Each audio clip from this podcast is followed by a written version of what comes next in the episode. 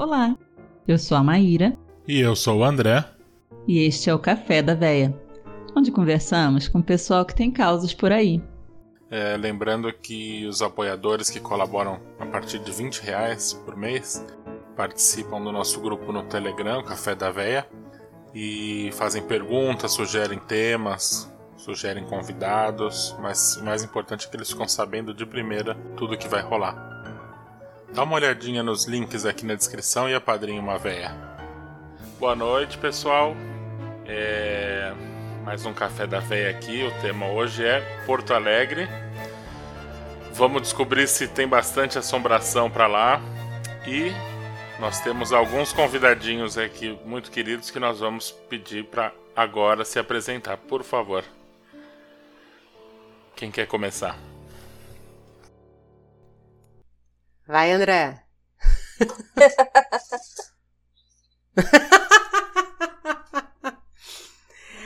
Ah, então tá. Eu sou a Sara Bodowski, eu tenho é, muita curiosidade com esses assuntos. Sou fã da véia, sou fã, muito fã, assim.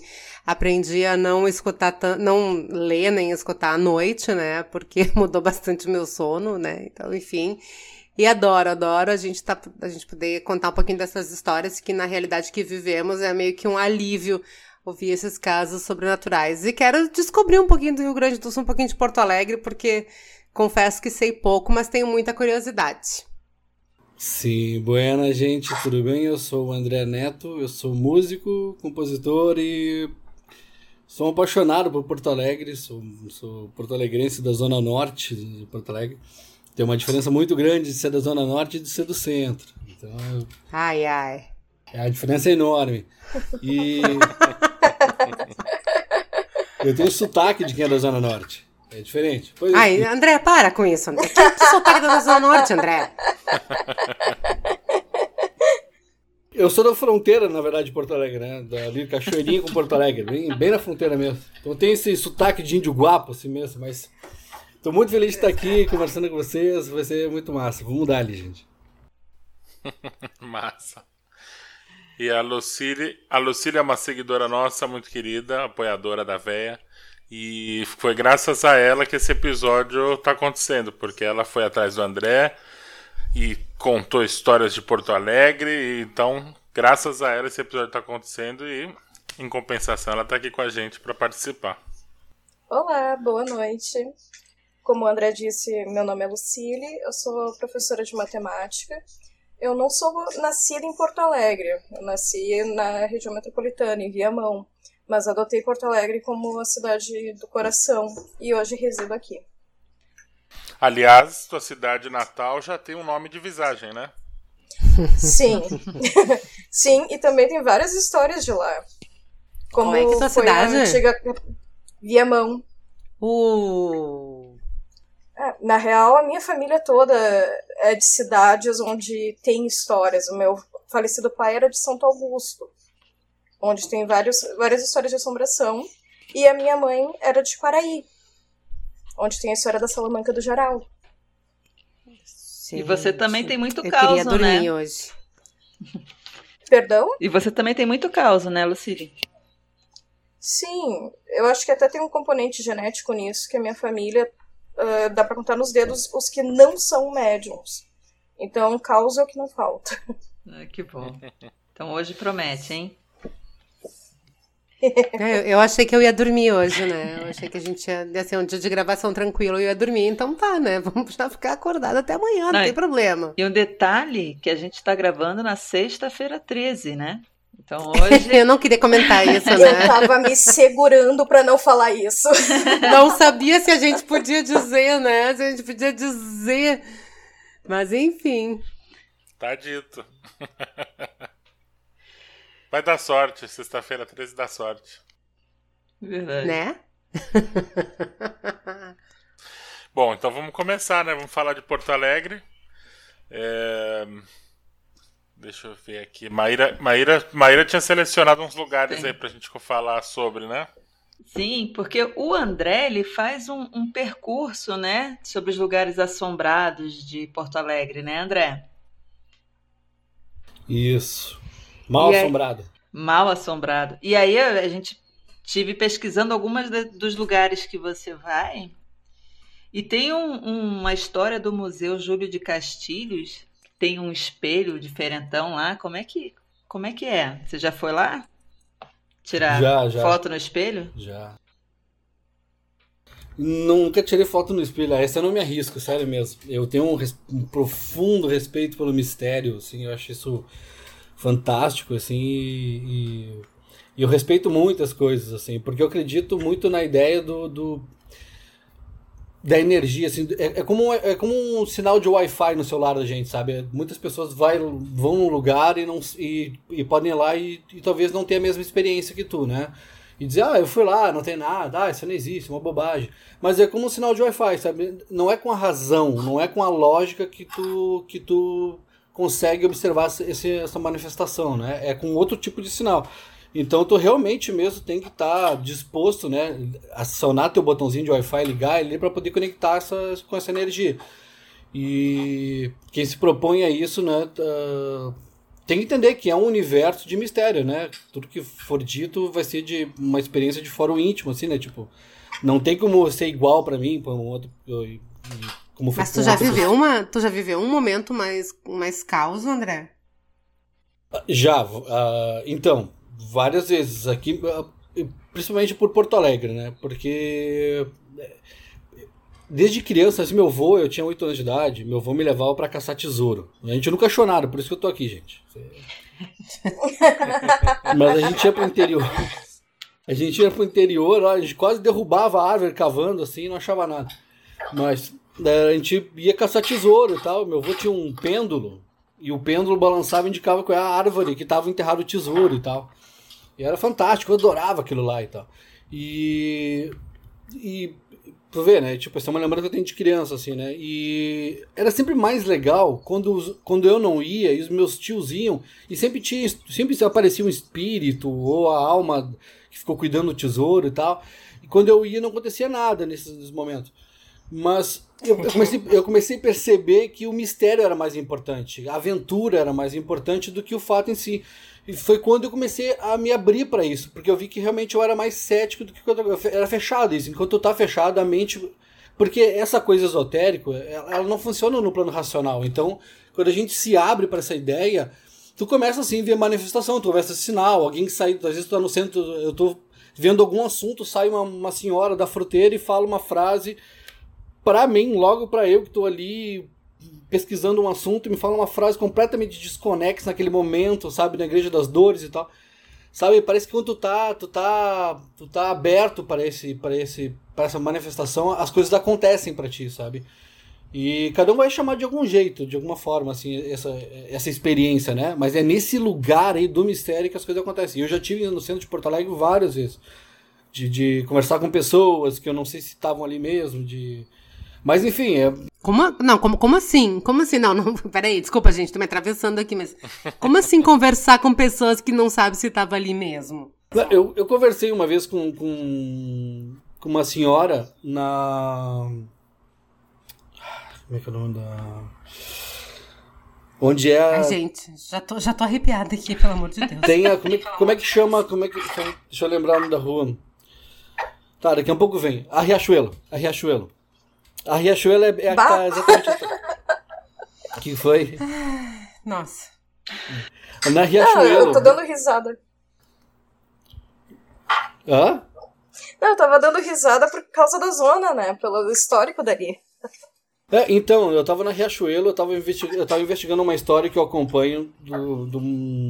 que eu ainda não tenho dado suficiente pra ela, pra, pra trazer ela nas histórias mal-assombradas.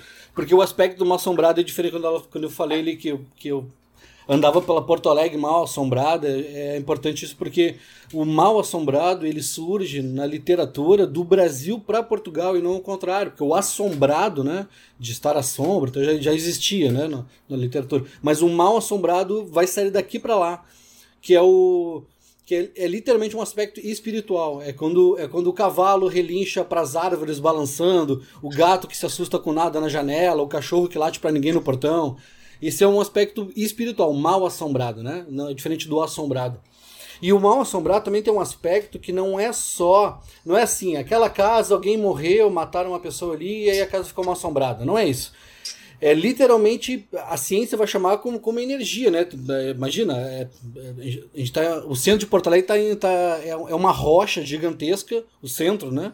É uma rocha gigantesca de, de onze milhões de anos, né? É um troço enorme lá, e que, inclusive, para fazer aquela, a, o viaduto ali da Otávio Rocha, foi uma obra faraônica, uma empresa alemã que fez. Os caras têm até hoje no site deles lá essa obra. O viaduto Otávio Rocha é o viaduto da Borges. Da Borges, né? Isso. Uhum. Isso. Que, que, na verdade, a rua Otávio Rocha é outra, mas o viaduto Otávio Rocha é o que passa na Borges. Exatamente. É isso? Tá, isso, exatamente. Tá, e aquilo ali foi, isso, aquilo ali foi implodido com, com uma certa dificuldade, assim, porque é rocha mesmo. Então, uh, é, isso tem energia, magneto, né? Então, aquilo está acontecendo, essa energia está acontecendo. Então, quando essas energias elas puxam para dentro, que a ciência vai chamar, né, de, de, de, de, de um jeito, o mundo esotérico vai chamar, a ciência vai chamar de negativo. Só que para o mundo esotérico, esse negativo tem um, tem um sinônimo de melancólico, de depressivo, né? E isso afeta a gente, não importa o nome, mas afeta a gente, né? Um lugar frio deixa a gente mais triste, um lugar com sol deixa a gente mais alegre. E positivo e negativo, para o esotérico, triste, feliz. Então, um ambiente mais negativo, tu tem tendências a pensamentos suicida, pensamentos ruins, pensamentos mais egoístas, né? Com um ambiente mais feliz, mais ensolarado, né? Te dá vontade de viver, tá em coletivo e tudo mais. Então, é, entre a ciência e o esotérico se mistura muito isso, né? Cada um usa um termo, né? Dado as suas, as suas ideologias e crenças, mas uh, é mais ou menos isso que acontece. Então, o que, o que eu quero dizer com isso? Que o aspecto do mal-assombrado é literalmente físico mesmo. Ele acontece energeticamente. A gente está num ambiente mais fechado, mais escuro, mais gelado. A gente tem pensamentos mais egoístas, mais uh, melancólicos. Então isso afeta. O centro de Porto Alegre é um lugar extremamente úmido, né? E o centro de Porto Alegre, o Paralelo trinta, ele tem um, ele tem um, ele é, ele aparece até no Antigo Testamento. Isso aí é até uh, de uma certa forma interessante investigar, porque assim o Paralelo trinta Sul. Gente, quando o Cleito Cledir canta lá na música, lá, coisas de magia, sei lá, Paralelo trinta, não é brincadeira. É coisas de magia mesmo. No Paralelo trinta Norte, tá as pirâmides na linha, né? Em uma linha reta, Paralelo trinta Norte, tá as pirâmides do Egito, que vai até as pirâmides Maia, no México, e descendo em linha reta, Paralelo trinta Sul, aqui em Porto Alegre. Ali na frente da prefeitura, ali, o Marco Zero, né?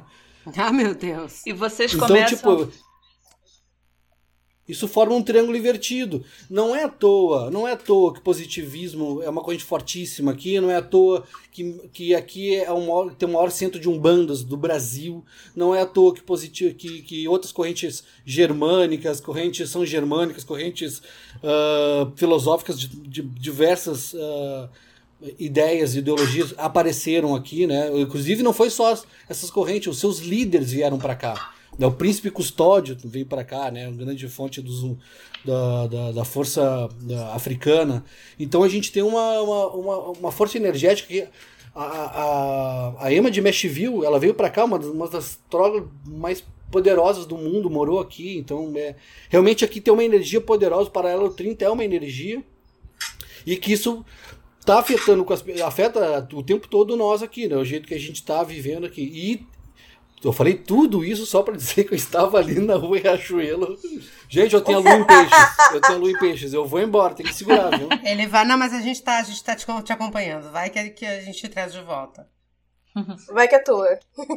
Então, eu, eu tava ali numa noite e, e ali tem a igreja, tem uma capela, uma igrejinha que é linda. Não sei se muitas pessoas não conhecem, que é, que é da, da igreja da Santa Bárbara. Não sei se vocês conhecem.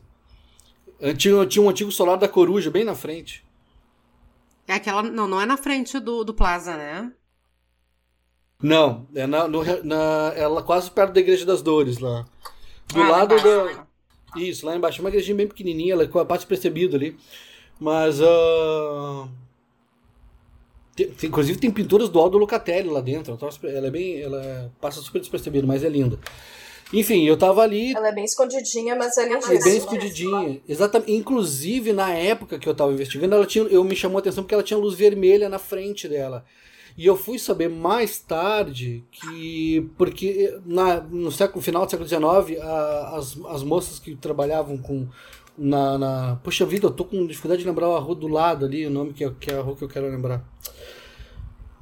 Que é a Rua dos Sete Pecados, que agora é General... É, me perdi também porque eu já estava chamando a, a Otávio Rocha de Riachuelo, então já estava meio perdida também. É, tá, não, tudo bem, vai, daqui a pouco vai vir o nome da rua. Mas, enfim, e, e, e as mulheres trabalhavam com, com... faziam um programa ali, quando elas sofriam violência, elas eram atendidas ali pelaquela freira que ficava ali, e por isso que tinha uma luz vermelha ali, era uma, quase uma simbologia. E eu comecei a estudar aquilo ali para entender ela e tal. Ela também estava envolvida lá com, com, com, com, a, com a Santa Casa, com o lance da, da roda dos expostos. Então ela tem, ela tem um trabalho importante, muito... muito inclusive ela estava sendo beatificada, não tenho bem certeza agora. Mas enfim, aí eu estava ali e uma senhora começou a me contar. Eu estava ali e de, atrás de mim apareceu essa senhora. Então ela tá passando aqui por mim, mesmo sendo tarde de noite, sempre tinha alguém com um cachorrinho e tal, não sei o quê. E uma senhora parou e começou, e começou a me contar a história da, da rua ali, que ela morou ali, que a avó dela tinha morado ali, me contou como é que eram as casas e tal, não sei o quê. A gente comecei, foi conversando com ela até a esquina.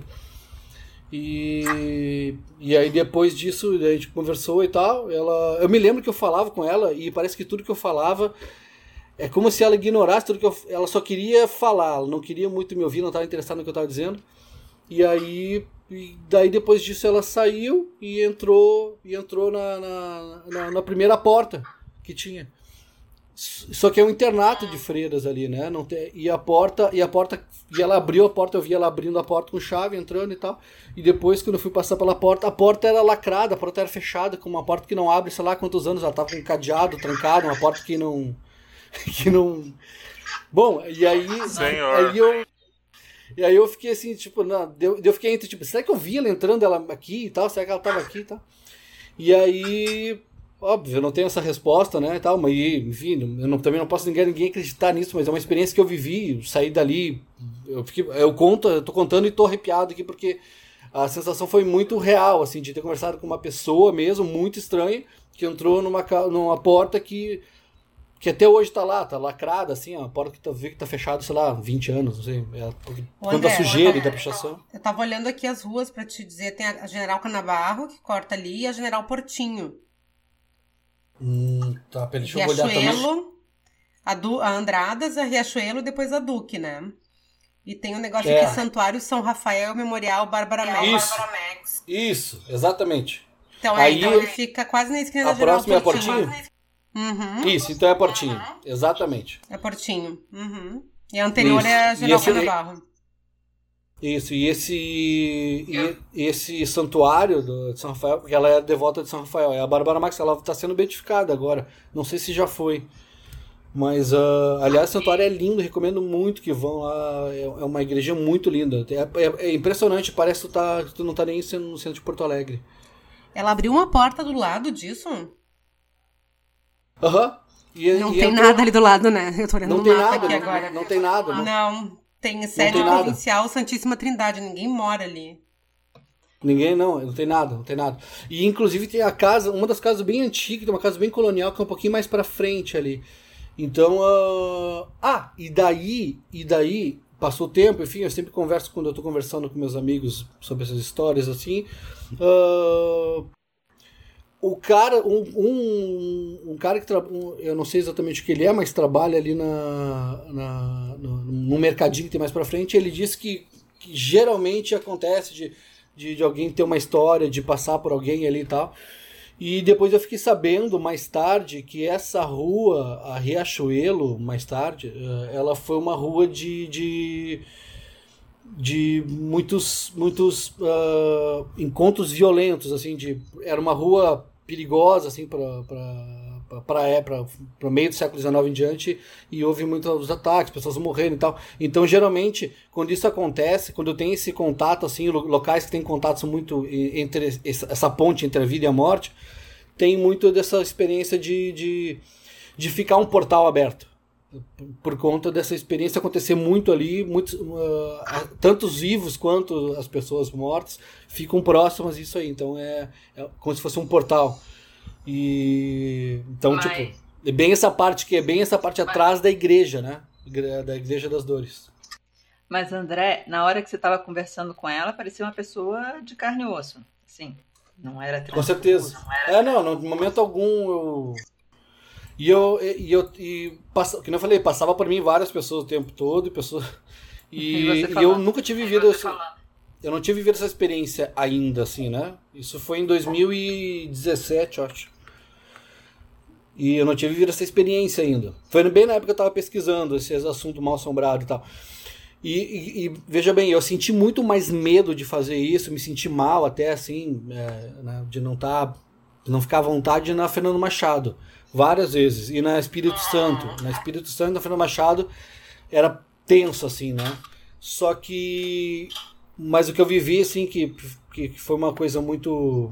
O jeito que ela me olhava... E, e, e também, assim, a segurança dela de falar comigo ali. Porque eu era um cara ali, sozinho, ali, olhando, de mão no bolso, tava com o celular, tirando foto e gravando, uh, gravando áudio, gravando os pensamentos.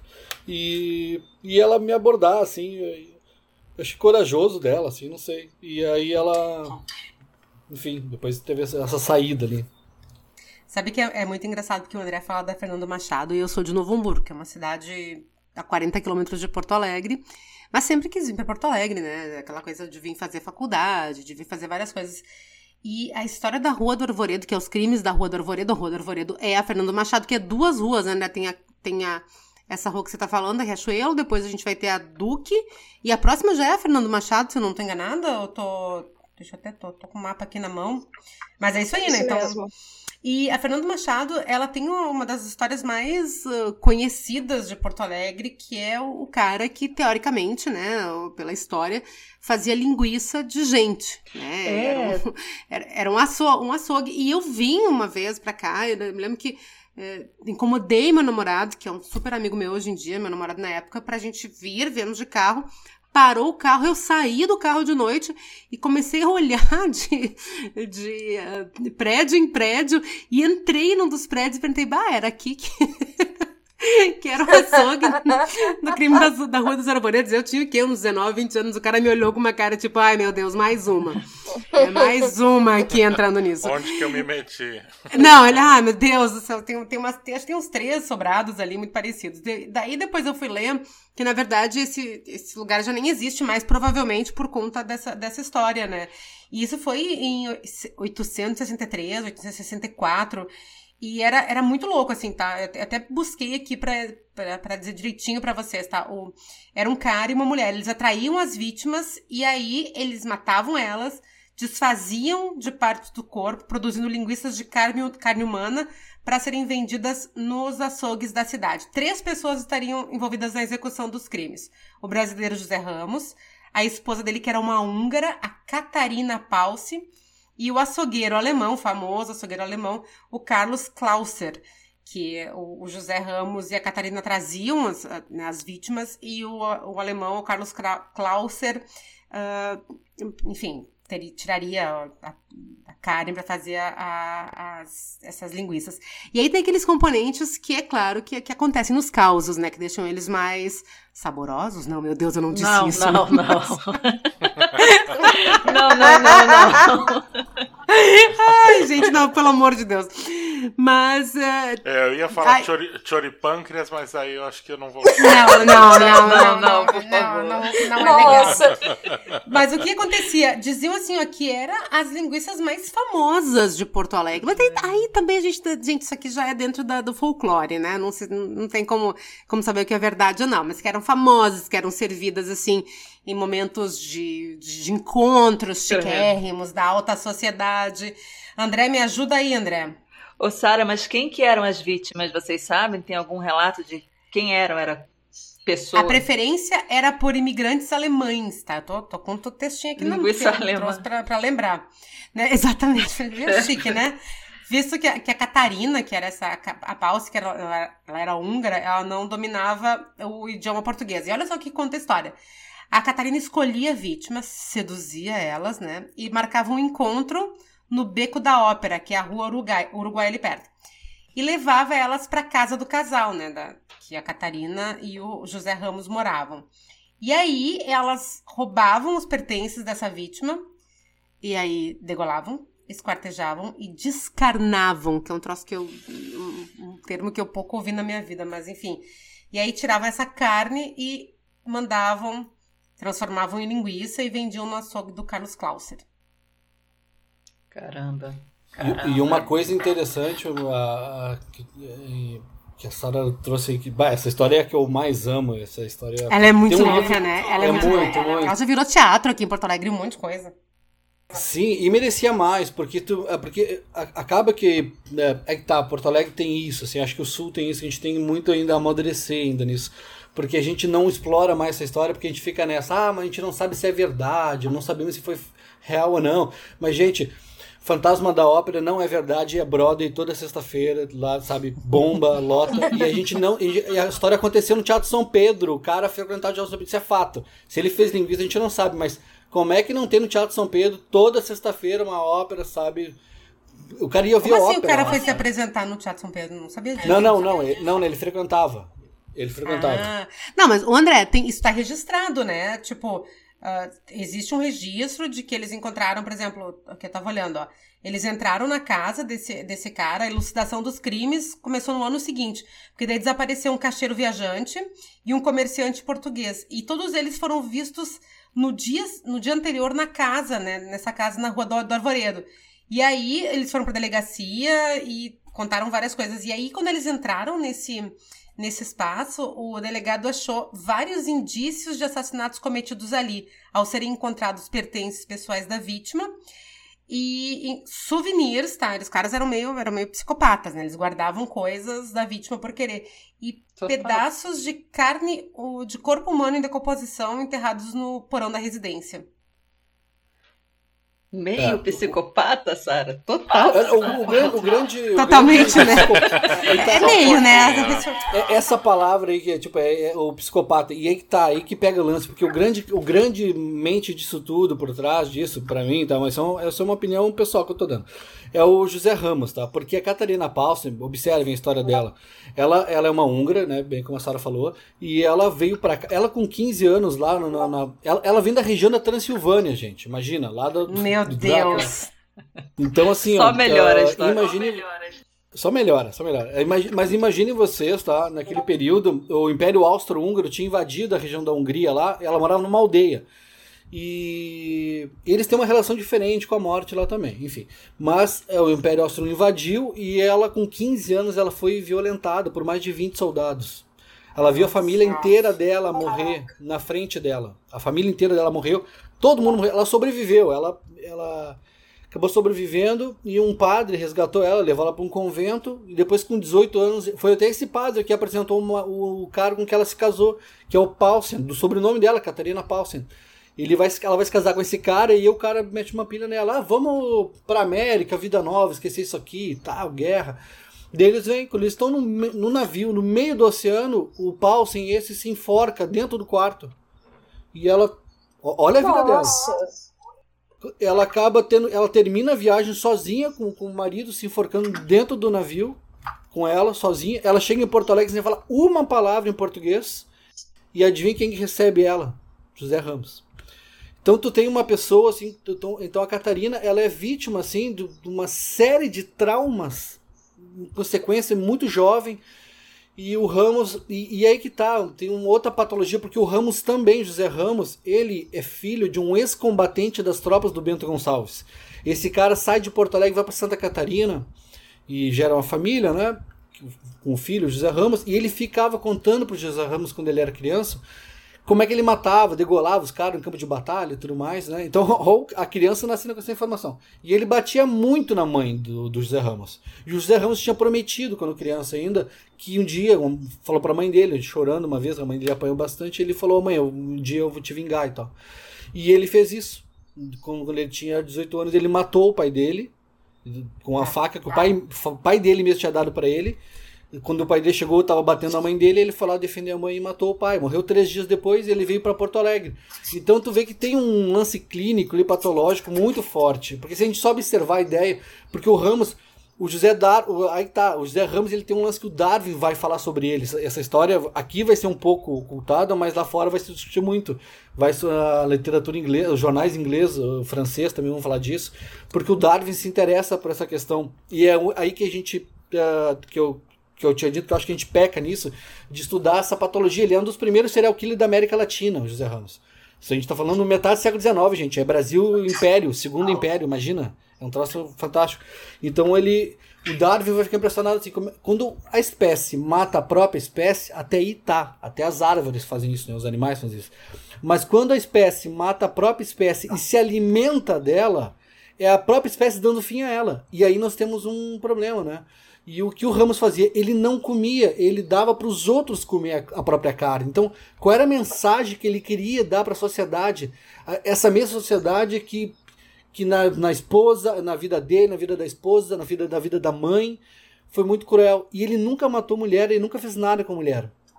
Entendeu? E a própria Catarina disse que ele era um anjo para ela. Então, tu vê, tipo, ele tinha uma coisa com homens. Então, e, e André, uma série André. de coisas. Oi. E, e tem um lance que, na verdade, depois os dois acabam matando o próprio açougueiro, né? Sim. O açougueiro é ameaça. O açougueiro... Aí que tá. O açougueiro... Alguém já viu aquele Gangues de Nova York? Sim. Aquele açougueiro lá, aquele açougueiro parece que se inspirou no, no, no Klausser. Ah, meu Deus. É por isso que as pessoas confundem muito. É, em Porto Alegre melhor em tudo. Meu Deus, é brincadeira. Uhum. A descrição, a descrição do, do açougueiro, do, feita, inclusive, nos laudos da polícia. Isso, isso aí tudo a gente pode olhar ali no arquivo público, é muito legal. Uh, era de um homem que anda, ele andava com a roupa de açougueiro, tudo sujo de sangue, com a faca na mão. Ele disse que ele, ele tinha uma, uma, um visual muito assustador. Então é por isso que se cria a confusão de que ele era, né, uh, o grande psicopata, porque ele tinha um visual feio. Imagina que a, a, a polícia forense só vai nascer na década de setenta, agora, né? Agora, né? Então, imagina, naquela época um, não tinha essa ideia de psicopata, né? Era uma pessoa perversa, ela era automaticamente ligada a alguém muito feio, que era o caso do açougueiro. Já o José Ramos, não. Ele era um homem fino, educado, perfumado, inclusive, que é um detalhe bem importante. Ele era um cara perfumado para aquela época. Então, ele frequentava o Teatro São Pedro, ia lá, via, via uma ópera, chorava, se emocionava, e ia depois matar alguém, sabe? Esquartejar. Ele tinha um aspecto... completo de um psicopata, assim, né? De uma pessoa completamente sociável, muito educada, e, e com essa patologia, essa frieza, né? E aí tu tem a, a Catarina Pauci, que é uma cúmplice, no caso, uma pessoa totalmente traumatizada, e o, e o personagem do açougueiro, que é um cara completamente animalizado. Ele só é um cara animalizado, aquele cara que chutou balde, tá nem pra nada, e que participava disso, e ganhava alguma coisinha ali, com aquele... Só que aí que tá, como ele não tem... como ele não sofria, para ele não fazia muito sentido, ele resolve parar. Ele fala pro Ramos, ó, ah, eu vou parar com isso. E aí que o Ramos resolve matar ele. E matou ele. Tanto é que o Ramos mata ele e vende o açougue, porque ele não era açougueiro, nem nunca foi. Essa, essa é uma confusão que se faz. O Ramos, era, ele era, na verdade, informante da polícia. É por isso que essa história tem até uma parte do inquérito que desapareceu, porque o, ele trabalhava pro delegado da polícia, né? Então é... Nossa. Muita gente poderosa envolvida no caso, assim, sabe? E também tinha uma outra coisa que é importante, principalmente pra, pra Sara, que é de Novo Hamburgo, da região aí do Vale dos Sinos, porque hum. os portugueses... Segura essa aí, Sara, olha isso aqui. Os portugueses da época estavam muito, muito incomodados com os alemães, os, a galera, os alemãos ali, a galera que tava chegando ali, porque o que acontecia... Uh, eles acabavam vindo para cá, o pessoal que estava se instalando ali na região do Vale dos Sinos, tudo vindo lá junto com, a, com, com o apoio do, do Dom Pedro segundo e tal. Uhum. Uh, os portugueses vão alegar que os alemães, eles vão alegar que o açougueiro é o Klausser, né, que é com esse nome de alemão, só que não tem nada a ver. Eles vão, mas vão alegar que, os, que o alemão ele é bizarro, ele fazia polonês, alemão, toda essa galera, assim, eles eram bizarros e tal. Mas qual era o lance? E tava uma bronca na cidade já, tava economicamente falando, porque os portugueses naquele momento estavam perdendo espaço no comércio e tudo mais. Imaginando assim, né? A vida, a, como é que era a vida do português? O português ele, ele não escravizava, o português, perdão, ele escravizava pessoas, a mulher não trabalhava e ele só comia a parte nobre dos animais, né? O alemão, o contrário, o oposto. O, a mulher, o alemão, né, o casal trabalhava, os dois trabalhavam iguais, eles não escravizavam pessoas e eles aproveitavam tudo do animal. Então eles tinham um custo de vida muito mais barato e muito mais produtivo. Então rapidamente eles começaram a tomar posses aqui. Então tinha um ranço. Então chegaram a mandar uma carta pro Dom Pedro segundo para expulsar os alemães daqui, alegando que eles faziam carne humana e tal, que eram, porque eles comiam pata de, né, de ovo, comiam pato, comiam pescoço de galinha, e os portugueses achavam aquilo bizarro, né? Então isso para comer carne humana até, tipo, era só uma demonstração do que do nível daquela, daquela gente estranha que estava aqui. Mas ah, acabou que o Dom Pedro segundo, claro, negou, não, não, nem, nem deu continuidade a isso. Mas também tinha uma questão econômica tudo, tudo aquilo que aconteceu, né? Então a gente vê que, que, que essa história ela consegue não só ser uh, fantástica, né, uh, extraordinária, assim, no sentido de literatura fantástica, mas ao mesmo tempo é, ela ajuda a contar a história da cidade, ajuda a contar a história da formação aqui. Porque a gente está falando do século dezenove, metade do século dezenove, né? Tipo, é um período sim, de crescimento sim. da cidade, que é fantástico isso, né? Tá, eu tava vendo, assim, que tava lendo que, na verdade, o que acontece, esse Klassner, né, ele fica assustado com os crimes, ele pensa em fugir pro Uruguai, e aí os dois, o José Ramos e a mulher dele, matam o cara porque não querem perder o parceiro do crime, né? E quem seria o parceiro mesmo, o cara que dava as informações pro delegado, que era o Dário Rafael Calado, seria o José Ramos, que era um informante, mas não nesses crimes, ele era um desses informantes que a, que a polícia tinha espalhado pela cidade, faz sentido, né? Exato, então por isso mesmo, porque o Ramos ele conseguia ir do luxo ao lixo com muita facilidade, ele tanto iria no Teatro São Pedro pegar informações lá do, do Baronato, quanto com, poderia numa taberna lá embaixo na, na, na Rua da Praia e sabe trazer informações do, do que estava acontecendo ali no cais. Então por isso que ele trabalhava de informante da polícia. Mas ele é quem quer matar o Klausner. E a Catarina é sempre, é sempre uma cúmplice, assim, né? Ela vai... Inclusive, o Klausner, quando ele é morto depois disso, a Catarina é quem confessa os crimes, né? Muito mais do que... Ela entra para aquela religião que tem ali da... Mucker. Das jacobinas, das jacobinas Sa- que tem ali... Sa- é, os Muckers, né? né? Isso, exatamente. Ela entra para essa religião. Sapiranga. Então, Sapiranga. Isso, mais do que... Pela, pela justiça dos homens, mas pela justiça divina, ela resolve morrer em paz, assim, então ela começa a confessar os crimes. E esse que é o lance, ela conta com uma riqueza de detalhes, tudo que aconteceu, que ela começa a falar que foi feito linguiça e tal. O Ramos em si, ele nunca confessou. Ele nunca disse o que aconteceu. Ele nega tudo, tudo, tudo. Ele morreu negando, né? Morreu de, com... E eles morrem na Santa Casa ali, sabe? De tuberculose e tudo. Então, tipo, são personagens que as cenas onde o cara foi preso ali na cadeia onde é o gasômetro ali, ficou internado na Santa Casa, uh, vive, frequentava o Teatro São Pedro, sabe, são todos locais que são visitáveis, que a gente consegue, ele descia o beco do beco do Império, o beco do cemitério, que é Espírito Santo hoje, então tipo, são locais que a gente pode caminhar, pode ver onde é que derrubou, onde é que o, o Corcunda, sabe, derrubou, o cara que era o ajudante derrubou os cadáveres lá. A gente consegue ver a história viva, assim. É muito interessante andar por Porto Alegre, a gente consegue enxergar isso, né? E ao mesmo tempo... Que cara tempo, que derrubou né? os, car- os cadáveres... Que quê? Como é que é? é? Como é que é cadáver? Tinha um ajudante... Tinha um ajudante que... Porque, assim, eles não matavam no açougue, né? O açougue ficava na Riachuelo, mas a casa... Ah, a, eles matavam ah. na casa do José Ramos. Então, os, o, depois de... Para triturar, né, incinerar os ossos, era feito isso no açougue. E aí, então, eles subiam ao Espírito Santo, tipo um carrinho, assim, era levado até lá, e lá eles faziam o serviço, né? Então, teve uma vez que, que um cara que era chamado Corcunda, que aparece até no laudo, olha o nome do cara, o apelido, né? O Corcunda. Então, nome, apelido de... Parece, cara, essa, essa história é, parece que ela é feita pra, pra inspirar, porque oh, quem, quem tem um ajudante chamado O oh, Corcunda? O cara é, tipo, enfim... O, o cara tava levando ali, bem na esquina, na, na esquina da Fernando Machado com o Espírito Santo, o cara, quando ele foi subir a lomba, que não era asfaltada naquela época ali, né? Ele deixou cair um, um pedaço do corpo, uma perna, uma coisa assim, e o José Ramos tava junto, disse que olhou pra ele com um olhar fulminante, assim, tipo, tu é o próximo. Só que acabou não matando ele. Mas...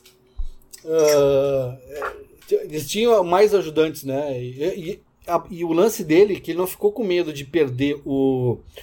o Klausner, por ele ir embora para o Uruguai e tal, ele ficou com medo de ser que ele entregasse, ele ficou com medo que ele, que ele caguetasse, tanto que ele matou ele na mesma noite já, e, e, fez, e, e aí tá, e ele, a polícia entrega, isso que é um lance fantástico dessa história, porque o grande denunciador da história é um cachorro, é um cachorro que denuncia tudo, porque quando ele só melhor mata... encontrado um morto, né? O cachorro, o cachorro sentiu o cheiro do cadáver? Como é que o cachorro entrega? Como não, é o cachorro não, entrega? não. O cachorro... É que assim, ó, ele matou, ele matou o açougueiro, né? Então ele... Durante um ano ele ficou sem matar, mano. Ele parou, ele deu um time, porque ele ficou sem o açougue, não tinha mais como incinerar. Ele vendeu o açougue. E ele ficou andando aí com, com o dinheiro da, na cidade, frequentando, né, tomando bons drinks e fazendo boas festas. E aí o dinheiro acabou e tal, enfim, depois... E aí ele foi matar de novo. Ele foi matar o Januário, que era um cara que tinha um, um mercadinho, um português. Olha, olha só isso, português Januário, tem um mercado. Bom, os personagens é impressionante, assim, é... Não tem como ser mais próprio, assim. E aí, tá, daí ele, ele convidou o cara pra, pra comer na casa dele lá e tal, ele foi e matou o cara dentro da casa dele e tudo mais. Só que ele se lembrou, José Ramos se lembrou que tinha um caixeiro viajante, a, a Sara já falou isso aí, o que tinha um caixeiro viajante e que viu o Januário conversando com ele, ele ficou com medo que o guri, era um guri de quatorze anos. E ele ficou com medo que ele entregasse ele. Daí ele foi lá buscar o guri e falou, ó, oh, o Januário tá te chamando, tá lá em casa, tá te chamando, quer falar contigo. Daí o guri foi, quando o guri chegou lá, ele matou o guri também. Só que o guri tinha um cachorro. E o cachorro foi atrás, o cachorro ficou na frente de casa latindo, esperando o dono. E os vizinhos viram aquilo. Então quando todo mundo começou a se perguntar, só que daí o, o, o, o Ramos, com medo que o cachorro, né, o cachorro não saía da frente de casa latindo, ele pegou e fez o quê? Matou o cachorro também. Então ele tinha enterrado no, no, no quintal dele, ele tinha no mínimo, no mínimo, o, o açougueiro, o português, o menino e o cachorro. Foram esses ossos que foram encontrados. Inclusive ele vai até alegar que esses ossos não, que eram do cemitério, que eram ali na frente, né? Mas enfim, acabou que a polícia realmente achou, achou alguns pertences deles, enfim. O... Aí tá, então os vizinhos vão falar, ah, tinha um cachorro aqui e tal, babá. A polícia vai, a cena é fantástica, assim, é realmente filme.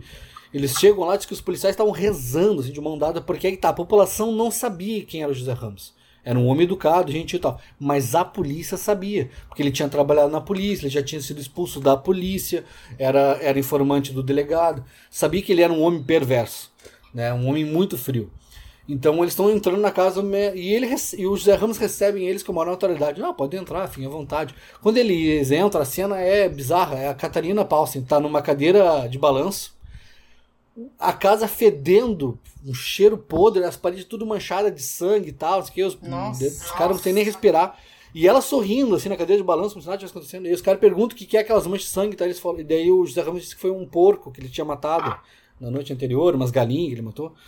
Só que daí, enfim, resumo da história é que ele é, é aí que ele é preso, por, essa, por essas mortes. E essa morte é que, que ele vai ser preso. Mais tarde é que a Catarina vai confessar todas as outras mortes, aparecimento, porque tinha muito isso de marinheiro, né? A gente, tem, a gente esquece que a gente é uma cidade portuária. Agora o porto, né, não, não, não, não tá mais em atividade, mas em atividade nós éramos não uma... uma... Nós éramos uma Manchester, uma Liverpool, assim, né? Não éramos uma Londres, mas era, né? Não era o Rio de Janeiro, era uma Liverpool. Então era uma cidade maravilhosa para pessoas desaparecerem, né? Então imagina, era o crescimento do galvanismo também, onde aquela da Mary Shelley, das pessoas... Era, era aquela era do iluminismo, as pessoas queriam superar a morte, a pessoa muito excêntrica, muito, com muito dinheiro, excêntrica, o que, que ela quer? Viver para sempre. Então... Mas quem é que é voluntário, né, pra, pra ser morto, tomar um choque e acordar de novo, né, que é o galvanismo, né, que é o lance do Frankenstein. Ninguém é voluntário, então pegava um marinheiro que chegava ali, ia pra, um, pra uma taberna, no outro dia o barco ia arrancar, ah, cadê o fulano? Ah, ficou por aí, tá. Então, enfim, desapareceu, ninguém dava muita falta. Mas então é isso, então Porto Alegre é uma cidade boa pra desaparecer gente, naquele período, né, e, e sem dar falta, né, e é isso que a... que a é que eu fiz uma investigação justamente nisso, porque nem tudo, nem tudo...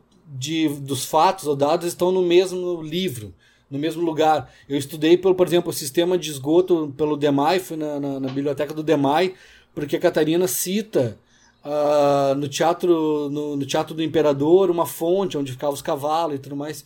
E não tem, ninguém fala sobre essa fonte aí, e, mas no sistema de, de, do esgoto do DEMAI aparece essa fonte. Então tu vê que são dados que vão batendo mesmo. Mas a própria polícia faz questão disso não ser apurado, porque isso poderia chegar no delegado. Então é por isso que essa história fica toda conturbada, assim. E é fascinante também o mistério também atrapalhar um pouco, porque abre a imaginação, né? Ninguém sabe, por exemplo, se o Jack Stripador existiu, se ele era um, se era cinco pessoas. Ninguém sabe, mas tá lá. Tem, tem, tem, tem uma turma cabra lá em Londres, vende milhares, vende filme, vende livro e tal.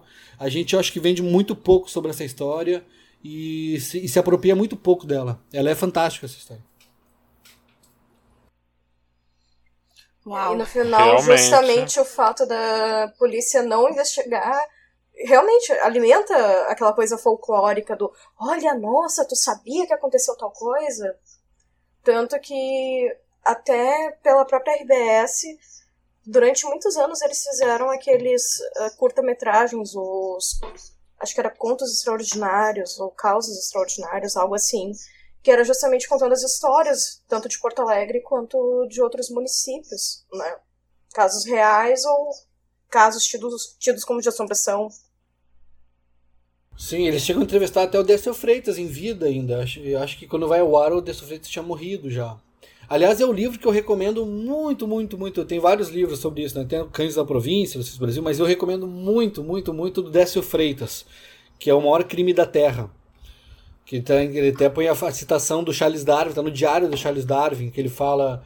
Uh, existe uh, um chacal adormecido dentro de cada homem, que é justamente isso, né? É, que é o lance da, da espécie se alimentar da própria espécie, né? Então é, é muito interessante é, o lado patológico do que levou é, não só os assassinatos, mas do, porque não era só questão de dinheiro, não é nada. Dado todos os traumas que essas pessoas sofreram, o que, que dispara? O que, que é? Qual é o filtro que se rompe que a pessoa ela perde, ela perde a, a empatia com o próximo e quer causar à sociedade algum impacto, né? De fazer ela experimentar da própria carne, ela ter algum vício da própria carne, qual, qual era a mensagem que estava ali, né? Isso que, que o Darwin queria estudar e tal. Mas, como eu falei antes, né? A gente tem, vai entender que isso, praticamente cem anos depois que, que o estudo forense, né, de investigação vai se dar, né? O Darwin chegou a estudar o cérebro. Aqui, puxa vida, como é que é o nome dele? É nome de rua agora? Ah, o Sarmento Leite, gente. Sarmento Leite, é nome de rua. O, foi um médico que estava que, que cuidando do, do José Ramos no, nos últimos dias de vida.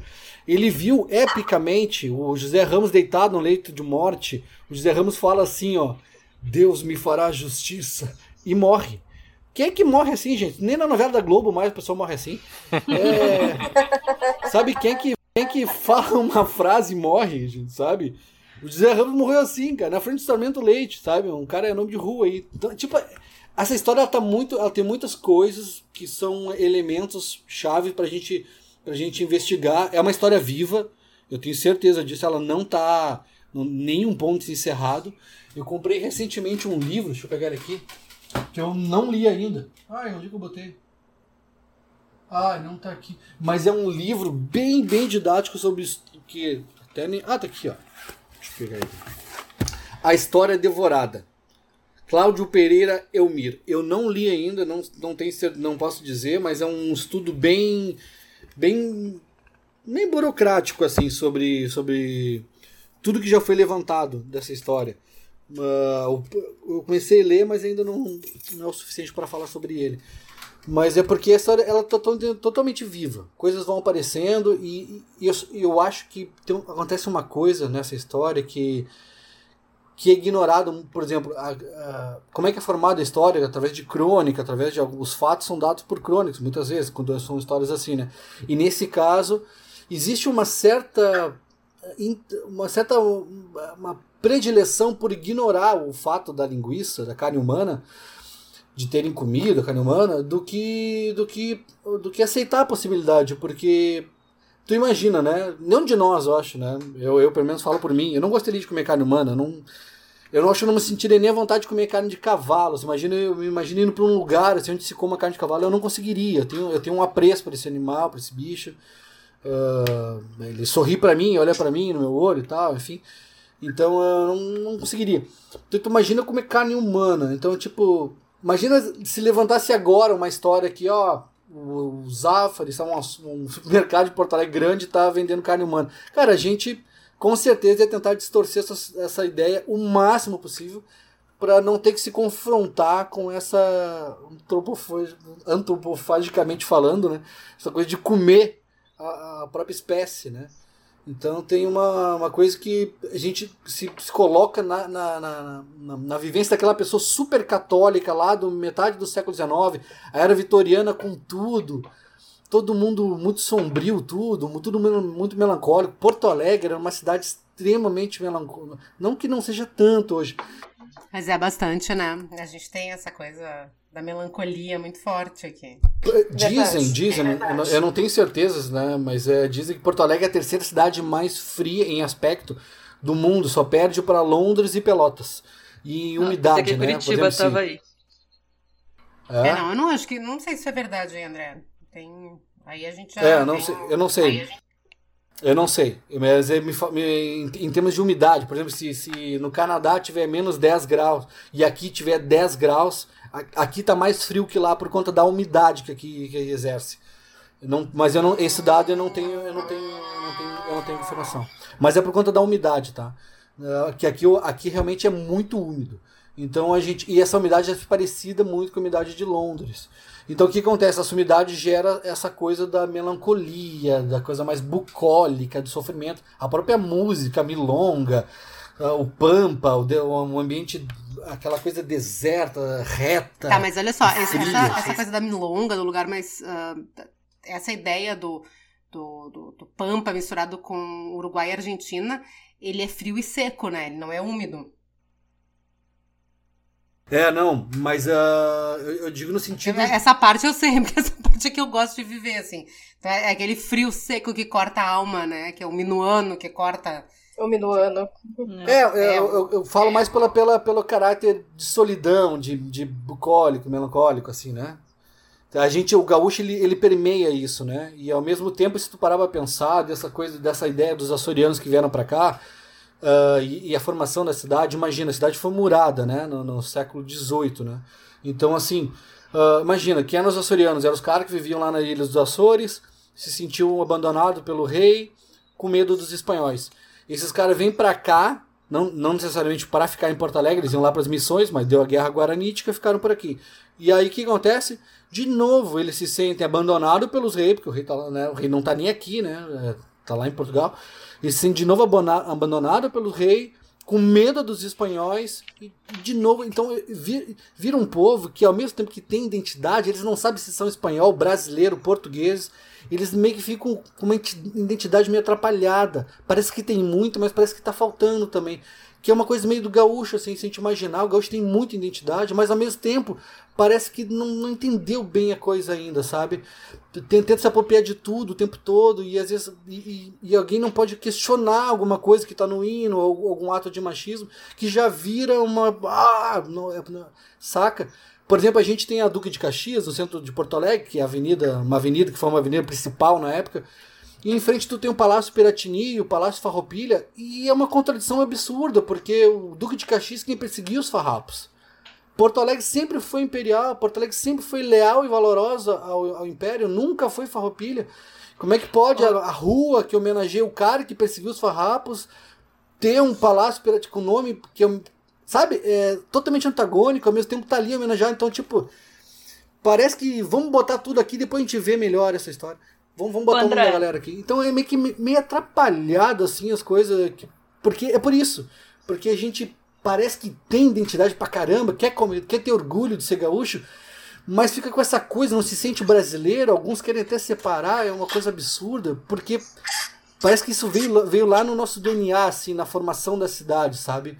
Essa coisa de. de de não saber, o Humberto Jéssica ele fala na música, longe demais das capitais, né? Tipo, é, parece que a gente tá meio assim sempre, né? Tipo, os costumes parecem muito mais com os espanhóis do que com os portugueses, o clima é subtropical, né? Tropical, sabe? Ô, André, é a gente estranha. Tem isso aí, isso aí, ele também é uma característica muito da, da de várias de várias de vários grupos étnicos que vieram para cá, né? A gente tem ali a, a parte dos italianos, a gente tem a parte dos Uh, dos espanhóis, espanhóis não, quase não tem, mas a parte dos alemães, a gente tem a parte dos poloneses, tem aqui Porto Alegre e região a parte dos portugueses, e a gente esquece de grupos que fizeram também parte da nossa história, que são o, o, as pessoas pretas, né, os negros, os indígenas, que simplesmente foram meio que apagados da nossa história de certa maneira, né, a gente vai contar a história dos indígenas aqui, quando conta, aí sim, entrando a questão dos jesuítas, e é aí que a gente vai falar deles.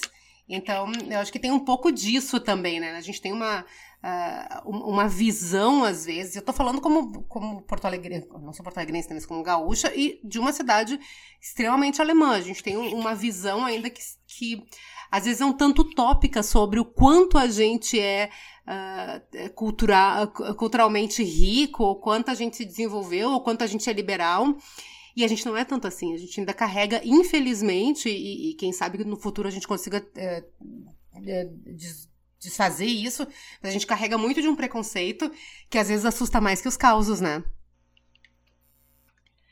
Eu, eu queria voltar num, eu queria Falou voltar tudo. num assunto que eu achei interessante que o André falou sobre... Eu acho que de repente justifica, porque ele fala, ah, por que, que a gente não, não tem um filme ou peça de teatro... Re... É, retratando o caso da, da Rua Arvoredo, né?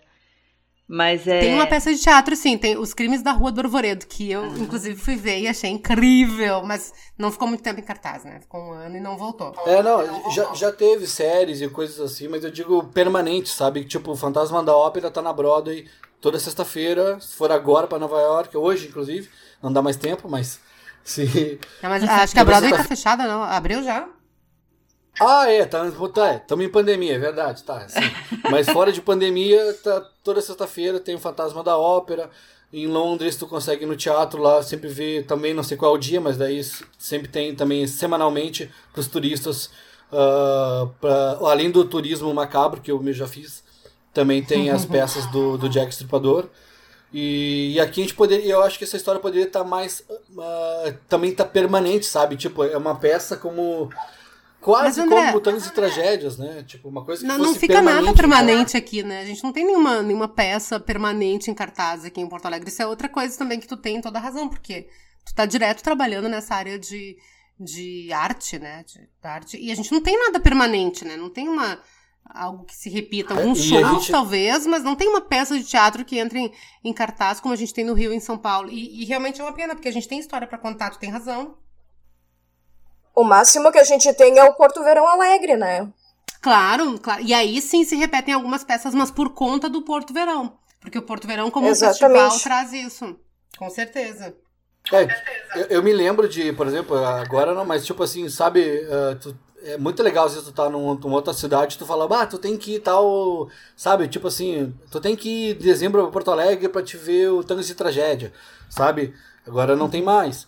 Mas... Uh, mas uh, Mas sabe aquela coisa da cidade cultural que tem que ir, sabe? Tipo, tu vai, tu vai a Buenos Aires, tu tem que ver tal, tal tango em tal teatro.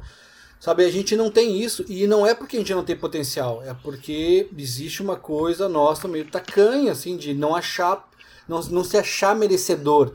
Porto Alegre, no início do século, queria ser a nova Paris. E o que aconteceu? O que aconteceu com essa cidade, sabe? Que queria ser a nova Paris... Não terminou o sistema de esgoto até a Restinga, até o Sarandi, sabe, de iluminação. O que aconteceu? Entende? Uh, a, é uma, é uma, a cidade... Teve, o David Byrne teve em Porto Alegre há mais ou menos uns quatro anos, cinco anos atrás, e ele viu ali o, o aeromóvel, e ele, e ele falou uma frase interessante, que falou que Porto Alegre é uma cidade inacabada, e, e de fato é, assim, porque... Ele ficou, ele ficou impressionado, porque na Holanda os caras fizeram isso na década de, de noventa, mais ou menos, a gente fez isso na década de oitenta, a gente poderia ser agora, tá exportando isso para o mundo, e a gente simplesmente, simplesmente abandonou a obra. Abandonou, tacanhamente abandonamos, pra, porque, por que, que a gente poderia evoluir, por que a gente seria exportador disso, sabe? É, gente, a gente tá de costa pro rio, a gente tem um muro que protege no, o muro, caso um dia... Caso um dia haja uma enchente, a gente talvez, talvez o muro proteja a gente. Quer dizer o quê? É a mesma coisa que eu nunca mais sair da minha casa para não ser assaltado. Porque caso eu saia da minha casa, eu possa ser assaltado. Quer dizer, olha o sentimento de tacanho que a gente vira. Sabe, tipo, a gente, a gente vive na prevenção. Caso chova muito, o rio talvez encha...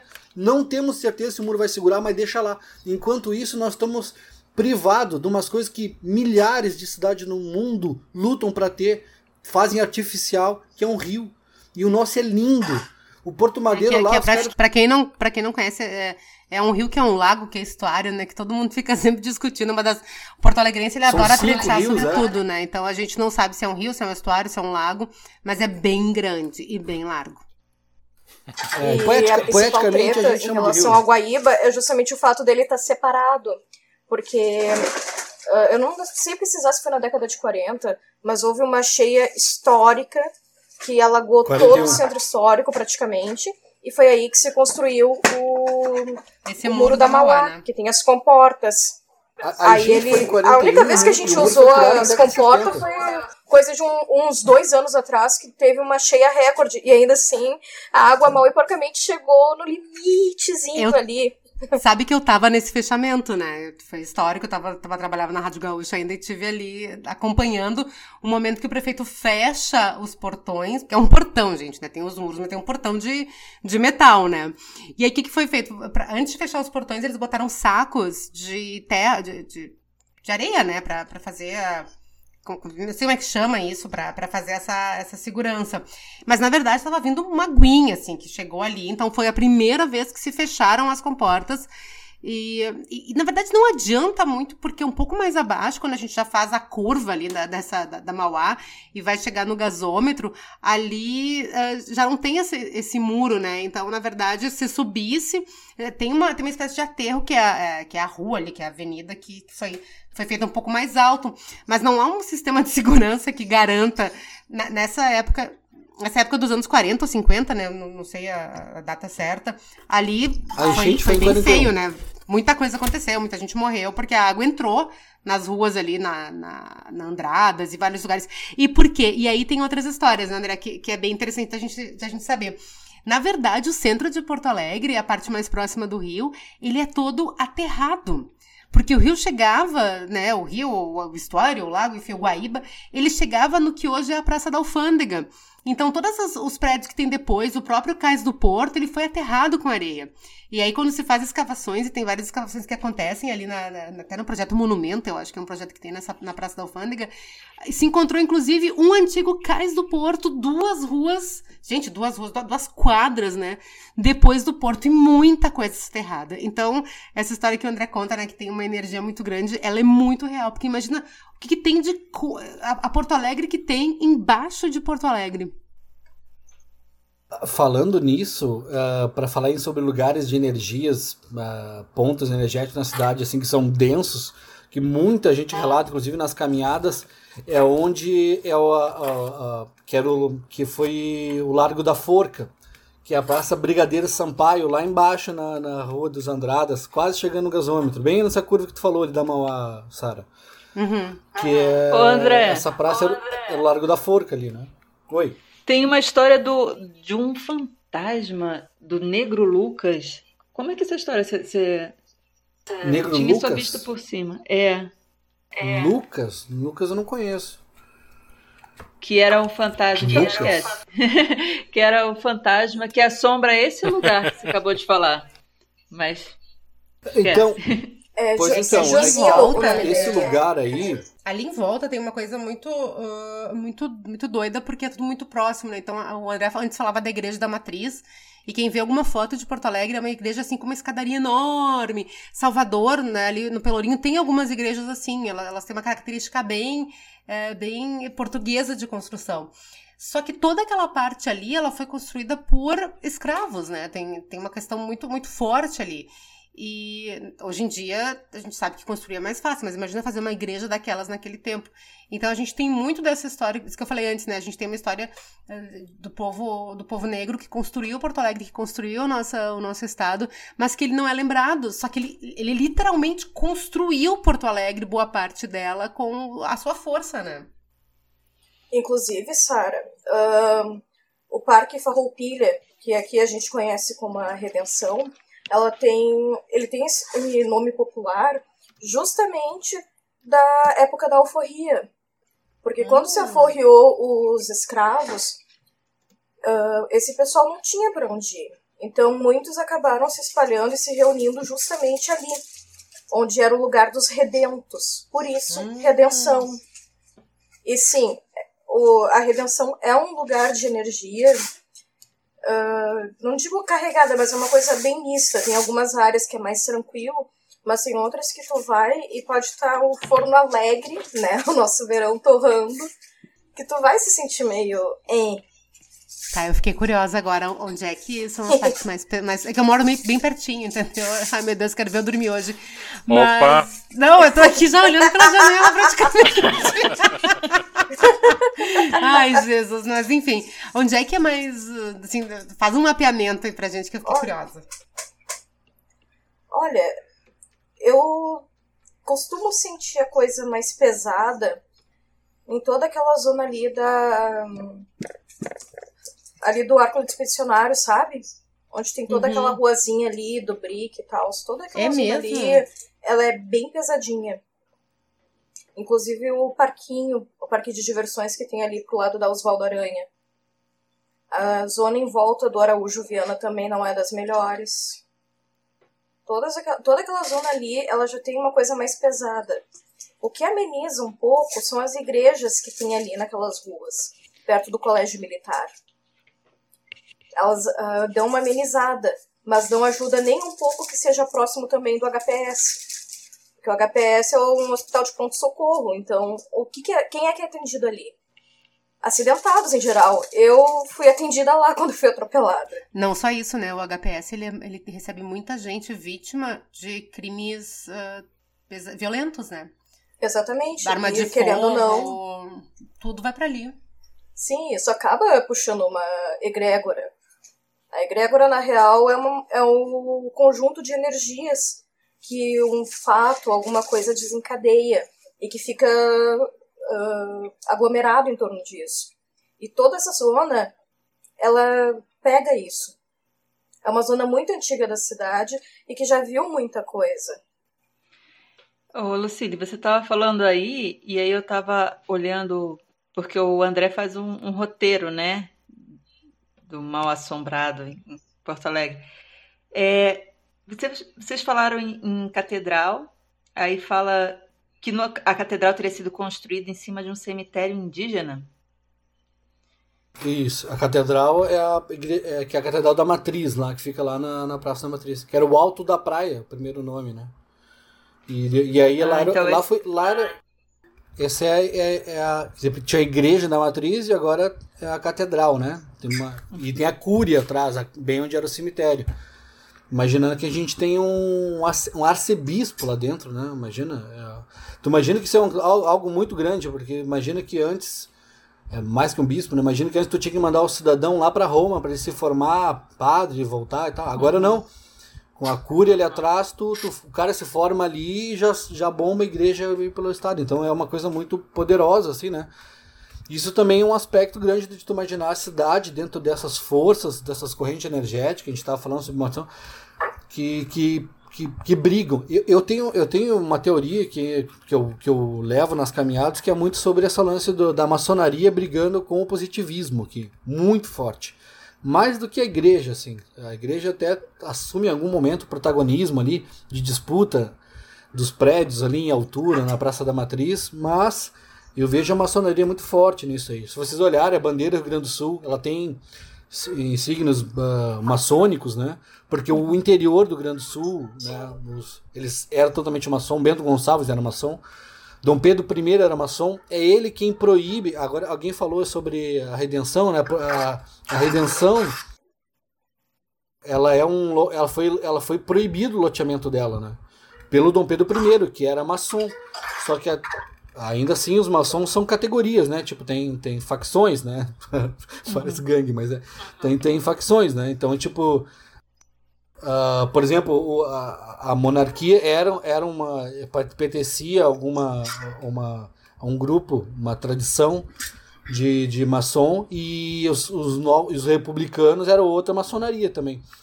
Porém, ele, os caras que vão assumir a, a República Velha são, são positivistas, né? Aliado com o Júlio de Castilhos e tal. Que, então, essa briga grande aí lá do... do e, e coisas irônicas, né? Irônicas para ser gentil.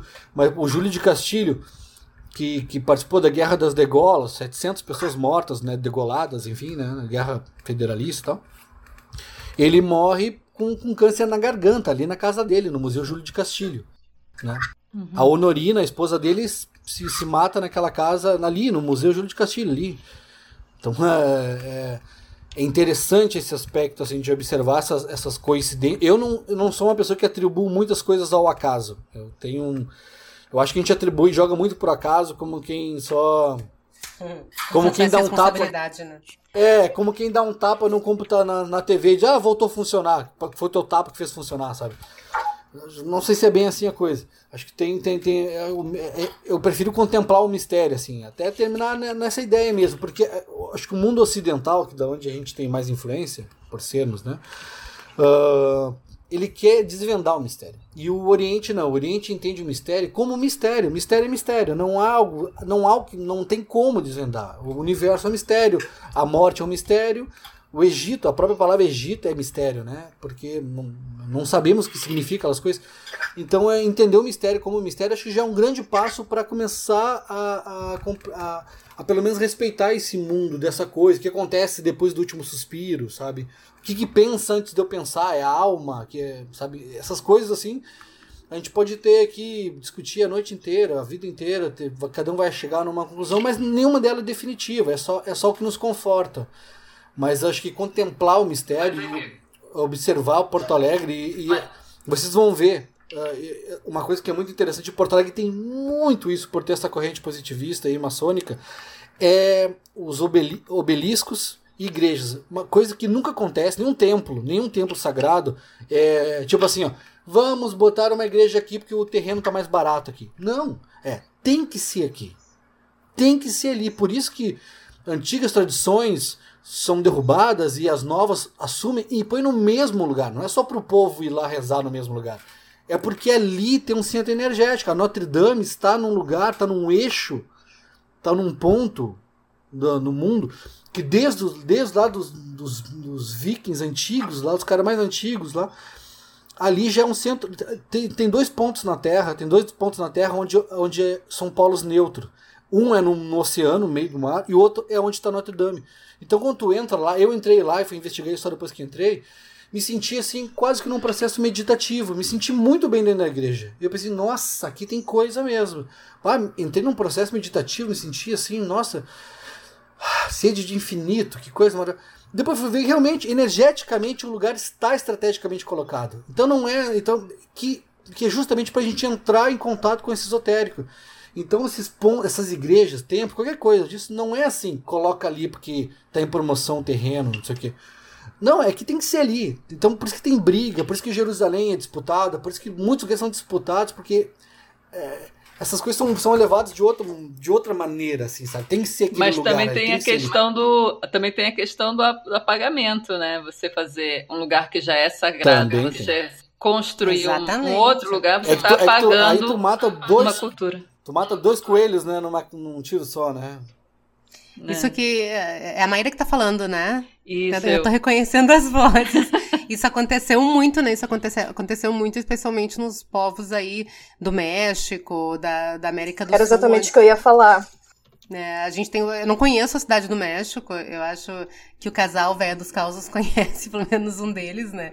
Mas, nós dois. Ah, imaginei, né? Eu tava lendo, teoricamente eu iria pra lá na, em maio do ano que vem, mas não vou mais, né? Quer dizer, não sei, vamos ver como é que vai ficar até lá. Mas é muito maluco, porque todas as grandes igrejas que tem no, na região central ali de Cidade do México, tava lendo eu, vocês podem falar melhor, elas foram colocadas em cima de espaços onde havia... justamente templos de devoção dos, dos nativos, né? Sim. Não só lá, né? Tem Cusco também. Tem até no, aqui tem cidades no Brasil que também foram... É, tem relato até de, de lugar que era, era espaço de, de culto de africanos que tinham fugido, de quilombos, etcétera, que depois foram lá, fizeram uma... nem que fosse uma capelinha em cima... para apagar o que tinha antes, para deixar ali impor o novo. O, o, a é, e aqui em Porto Alegre a, a gente também tem também. Outras coisas assim, ou, tipo o mercado público, por exemplo. Tem muita gente que entra e tipo, ah tá, beleza, só um centro de compras popular, com muitas bancas e tal, inclusive floras, né? Só que se tu chegar no centro, tu encontra uma mandala com sete chaves douradas. E ali é o, o Bará do Mercado. No meio do mercado ali, tem, né? Onde o pessoal faz aqueles movimentos todos. Exatamente. Exatamente. Tem aqui em Porto Alegre um museu a céu aberto, que são quatro monumentos, justamente exaltando a cultura negra da cidade. Assim, eu tô falando disso porque eu sou afrodescendente também, então essa parte sempre me atraiu. E o, o Xabará, ele foi assentado justamente por aquele príncipe que se refugiou aqui na cidade, que ficou exilado aqui. E dizem que tá embaixo da mandala, mas na verdade não tá. É em algum lugar embaixo do mercado público e ali é só uma representação. Mas é, é tão importante, mas tão importante para as religiões de matriz africana, que todo ano, quando os filhos reforçam a cabeça, digamos assim, fazem aquela sua dedicação religiosa, eles fazem um passeio por lugares específicos de Porto Alegre, que pegam um pouco essa energia daquela época, dos cultos que eram feitos. E o principal é justamente o Bará do Mercado. Vocês têm noção que quando a gente puder caminhar um pouco mais, até agora dá para caminhar, né, se for sozinho, eu vou anotar todos esses lugares que a gente tá falando aqui, eu vou atrás, né? André, eu vou te mandar uma mensagem pro distanciamento social, por favor, tá? Porque eu e o André, a gente não se falava um tempão, mas a gente já, já se conversou Verdade. muito, né, André? E, e justamente acho que a última vez que a gente se viu, a gente almoçou ali no centro. Isso, uhum, exatamente. Na, na Fernando Machado. Ah, exatamente! Foi na... Vocês comeram linguiça? Bem pertinho, quase na esquina oposta do... E eu não duvido... André, depois a gente atravessou a rua, meu carro tava no super, que é na frente do possível açougue. Gente, vocês comeram Nossa. o quê? Coincidência. A gente comeu num restaurante vegetariano. Vegano, Ufa. na verdade. Era só batata na Amei. perna. Gente, que loucura isso! Pois eu faço. Sara, tu sabe? Hum, existe... a gente, bom, a gente já perguntou para para pro André.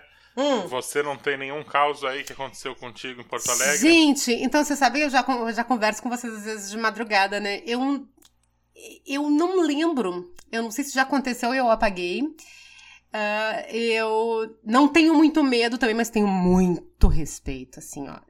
Muito respeito.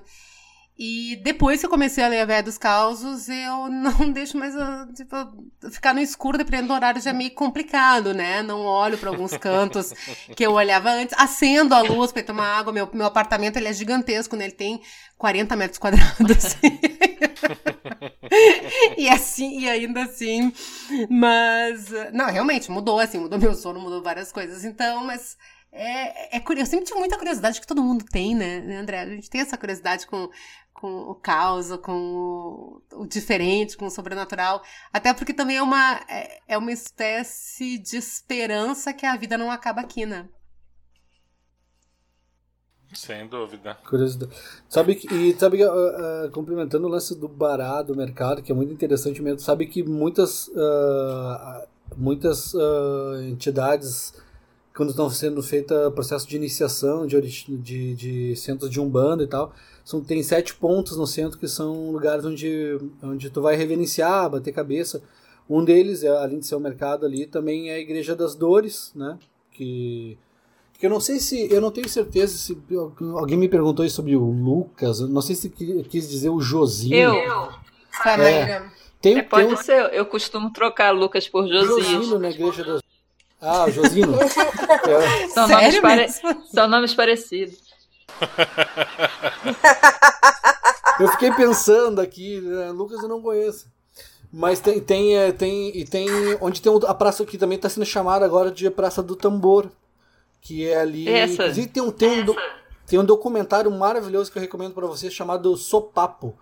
Tem no YouTube, muito bom, que, foi, que fala sobre esse instrumento que foi construído pelos africanos da que vieram para cá, para a região sul, que inclusive é muito interessante porque eles, aí que tá, quando vinham para o Rio Grande do Sul, era como se fosse castigo já, né, porque os escravizados daqui, é, talvez seja até da América Latina, não tenho certeza ainda disso, mas, porque, por exemplo, a vida útil de um escravizado numa fazenda de café ou de algodão era de vinte anos, mais ou menos.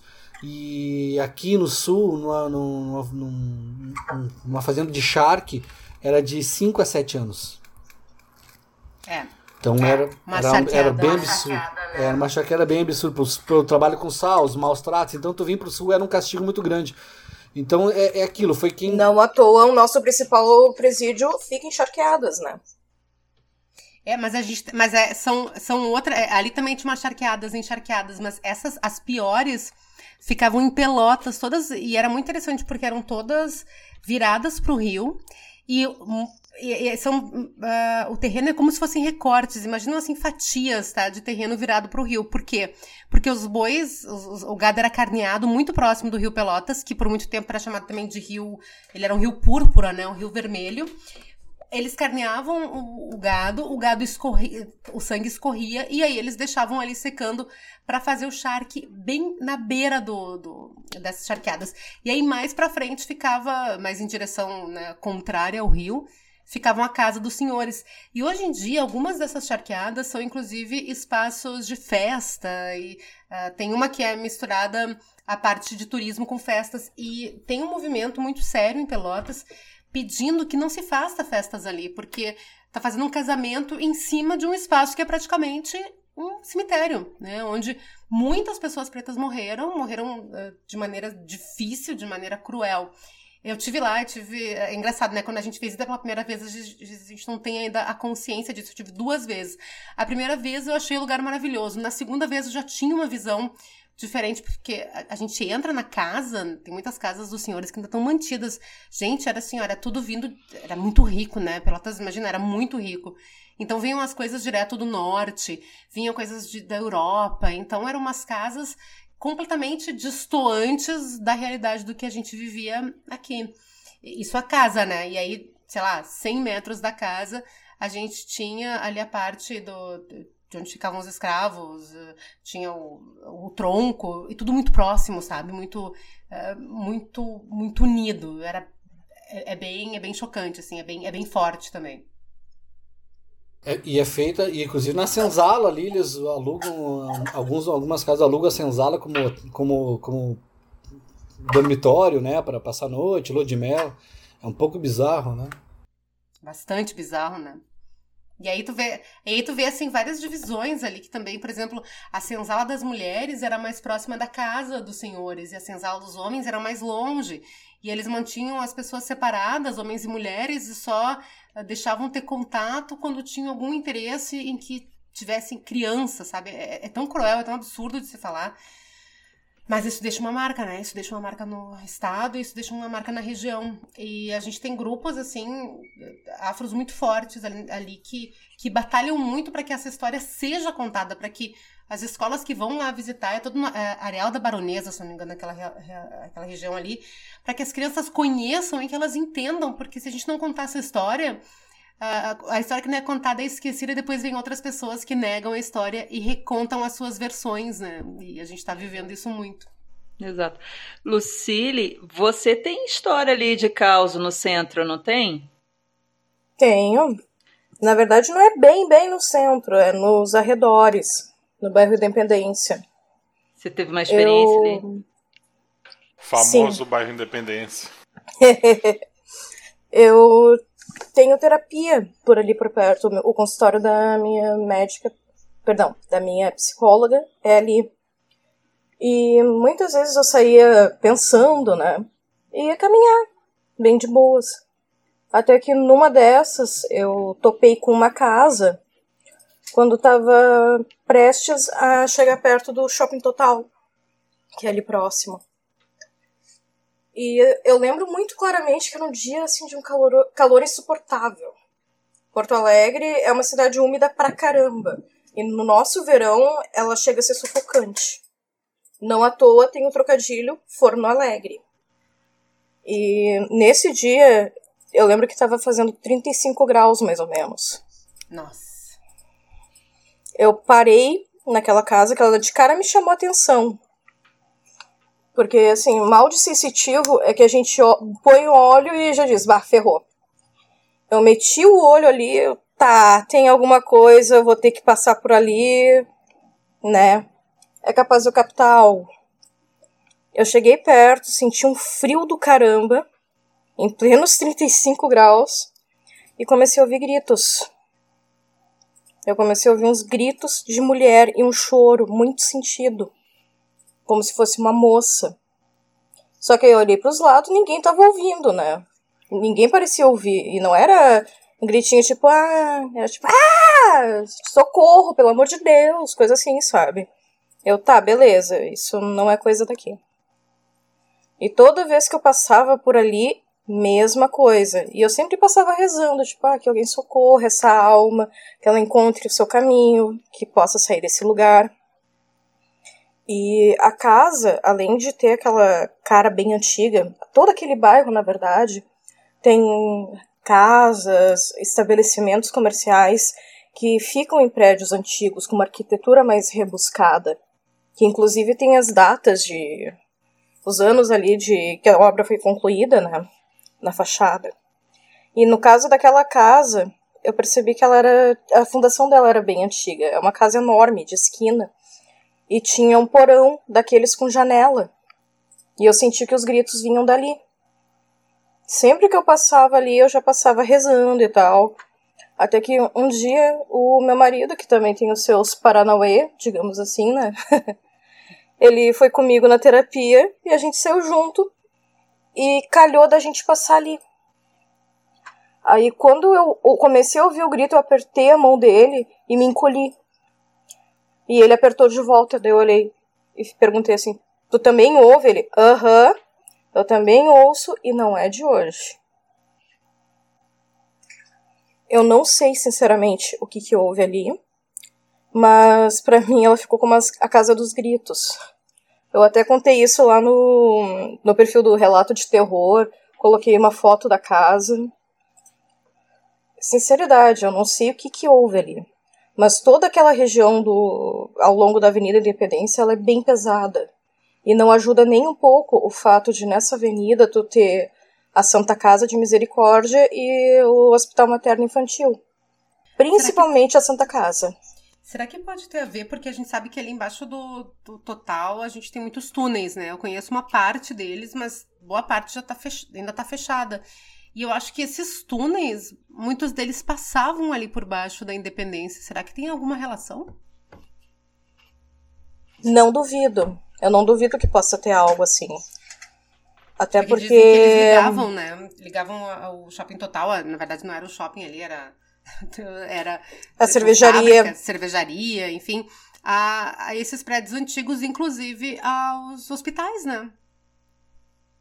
Sim, era até para facilitar a rota, porque naquele tempo acontecia muito acidente, né? Acidente de trabalho não era algo tão incomum assim. Então tinha ali a rota. E convenhamos, Porto Alegre também é uma cidade de terreno muito acidentado. A gente tem morros aqui. E mesmo na região central, a gente tem lombas, lombinhas. Quem já subiu a Borges de Medeiros sabe bem do que, que eu tô falando. E aquela zona, justamente por ser acidentada, acaba prejudicando um pouco na, na chegada ao hospital. Então, imagina isso, lá nos mil e oitocentos, Guaraná com rolha. Que tu não tinha asfalto, tinha mato. Tinha as casas, tinha, mas tinha mato, tinha chão batido... No máximo, talvez, umas pedras no calçamento. O acesso não era dos melhores. De maneira alguma.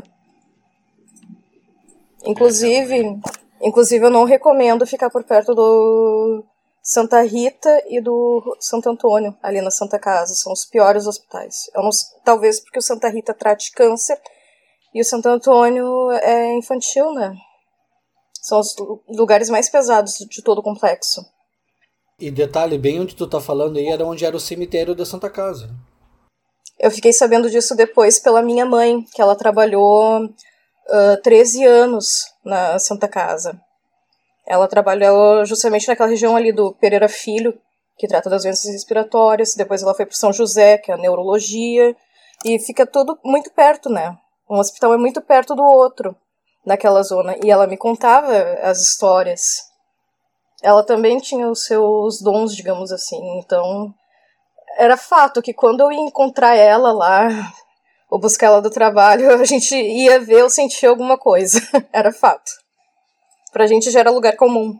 Bah, toda hora alguém me conta, nas caminhadas, no assombrado, sempre alguém me conta uma história. Já teve enfermeira que conta que é assim, ó, é mato, alguém, alguém encontrar no corredor, alguém antigo, assim, sabe, lá, tipo, contando histórias lá, ou querendo visitar alguém que nem tá internado, sabe, andando no corredor, ou tipo, ah, tu não pode entrar aí, vai atrás da pessoa, a pessoa desaparece, sabe, toda hora alguém que vai nas caminhadas me conta alguma coisa dali, Do, do, da Santa Casa, porque ainda, a, além de ser o hospital mais antigo, né, e ele também era o cemitério da cidade, então tem um caráter muito, muito pesado ali, uma energia muito pesada, e, e, e outro, outra, ponte, outra parte também que eu acho lindo, inclusive, que é um pouco mais pra frente, que é ali, que é o viaduto da Borges, né, que é a parte de cima ali, onde era muito suicídio, a região de muito suicídio, né. Tinham dois locais em Porto Alegre que eram bem, que era, que era na Fernando Machado, atrás da, da, do, do prédio do Palácio Piratini ali, tem aquelas árvores ali, ali o pessoal do, do início que se suicidava ali, e, e, e o pessoal que jogava ali da, da, da ponte. Inclusive teve uma senhora que foi, nossa, essa foi, que ela contou, ela, ela, ela é sobrevivente, ela contou que... que bom, nem sei se eu... Eu não vou citar nome, mas ela contou que que a avó dela veio para Porto Alegre e jogou as filhas dali, dali de cima, e nossa, ela era... Credo. E, é, e a mãe dela sobreviveu, que é uma das crianças que ela jogou dali, ela se jogou e jogou as crianças. E a mãe dela, exato, é uma que sobreviveu, uhum, e ela nasceu e a mãe dela se jogou dali também. Vamos ver por isso. Meu Deus, o nível de desespero então, é um lugar... de alguém para fazer isso. É. Caramba. É, então, tipo, tem... E, e muita gente foi, tem relato também de... Lá na Praça dos Enforcados, de ver gente pendurada nas árvores. Tanto que tem gente que não passa. Muitas pessoas no caminho, às vezes, uh, me falaram assim... Ah, tipo, eu tô aqui com vocês agora porque tá todo mundo aqui. Tem muita gente aqui e tal. E até porque eu queria entender essa praça, porque eu não gosto de passar aqui. E muita gente que, uh, que quando fica sabendo que ali uh, era uma praça de enforcado e tal... Uh, começa a fazer sentido, porque tem gente que ouve pedido de socorro... pedido de ajuda, dizendo que não teve culpa, né? Misericórdia. Porque ali muitos, muitos, uhum, muitos, muitos, uh, muitos, muitos escravizados foram enforcados ali, né? Foram suicidados, gente, ali, né? Pra, pro, o seu senhor, né? O seu, o português que, que comprava, uma, escravizava uma pessoa, ele não queria, a pessoa estava velha, ele não queria arcar com, com os custos do, do enterro, então ele suicidava o cidadão ali para poder se livrar do, do, do custo que teria de, de, de, de enterrar ele. Tudo mais. Gente, então é, tá, chegando é quase as, tá chegando quase dez da noite, tô começando a ficar com medo. Eu tô brincando, tá começando ah, a sentir eu, assim, tipo um calor aqui. E assim, aquela zona, eu sou uma das pessoas que também passava por ali e não gostava do lugar e não sabia por quê. Quando o André contou isso, eu fiquei, tá, agora eu entendi. Saquei o porquê. Eu enxergava muito vulto por ali e não sabia o que que era. Gente. Bom, vamos. Eu quero finalizar fazendo uma perguntinha para cada um, que eu sempre faço. A gente, eu não sei, acho que eu não tinha comentado no, no começo da, da gravação. A gente está fazendo uma série de, de episódios, de conversas sobre as cidades é, com f- mais famas de mal-assombrada no, no Brasil, né? E já fizemos de Recife, já fizemos de Ouro Preto. E, e Porto Alegre me surpreendeu aqui, tanta história é, que eu não conhecia mesmo. E tem mais, gente. É, não, imagino que tem história pra... A gente tem até um castelo aqui, que, que teve uma prisioneira do castelo, uma história real também. Tem, enfim, tem muita história ainda aqui. Você tem que vir fazer aquela uma assombrada. A gente vai ter que fazer uma parte dois aqui de Porto Alegre. Ou separar por bairro, sim, pelo jeito. Com certeza. É, porque a gente também tem a nossa versão da Loira do Banheiro. Que é, ah, essa que tem. É, ela é diferente. Moça morta.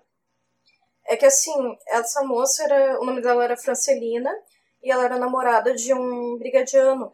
E ele teria matado ela. E...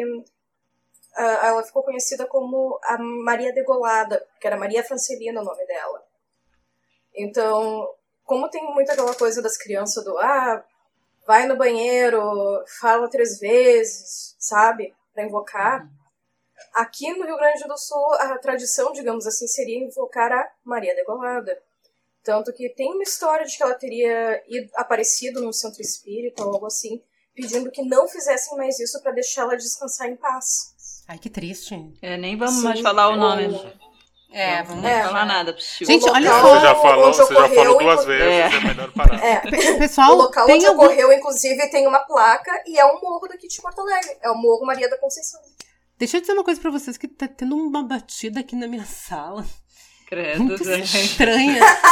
eu, eu, eu, okay, eu, ao vivo, ao vivo. Eu, eu fiz aqui uma... Nossa, peraí, gente. Ai, gente, peraí. Eu fiz um... Eu, eu a, a, usei aqui um... uma caixa que eu abri pra fazer uma espécie de estúdio e parece que tem alguém batucando ou martelando dez da noite aqui, gente. Mas olha só. Gente, ao vivo, com você. Atenção. Faz de novo aquela pergunta vivo. Se eu já vivi alguma coisa. Vamos é. refazer não agora. Fa... não fala a terceira vez o nome da moça. Não, nem, não, não, nem tem mais moça. Nem, nem sei, pelo amor de Deus. Parem com isso. Ô, Sara, quando eu tô apavorado, quando eu, tá, quando eu tô assim num lugar, assim, fazendo uma investigação, um, às vezes num cemitério, eu não comecei a me sentir muito bem. Eu, na última vez que me aconteceu isso foi lá na, no, no Consolação, lá em São Paulo, no cemitério Consolação. Eu, meu pai me ensinou uma coisa que eu faço e dá certo, que é falar assim, ó, uh, São Miguel em cima, São Miguel embaixo, São Miguel na frente, São Miguel atrás, São Miguel à esquerda, São Miguel à direita, São Miguel me proteja por todos os lados. E eu me sinto mais forte, enfim. Entendi, foi nada, André. São Miguel em cima, São Miguel embaixo, São Miguel à frente, São Miguel atrás, São Miguel à esquerda, São Miguel à direita, São Miguel me proteja por, por todos os lados. Aí, tá todo mundo protegido aí, agora. Anotado. Tá.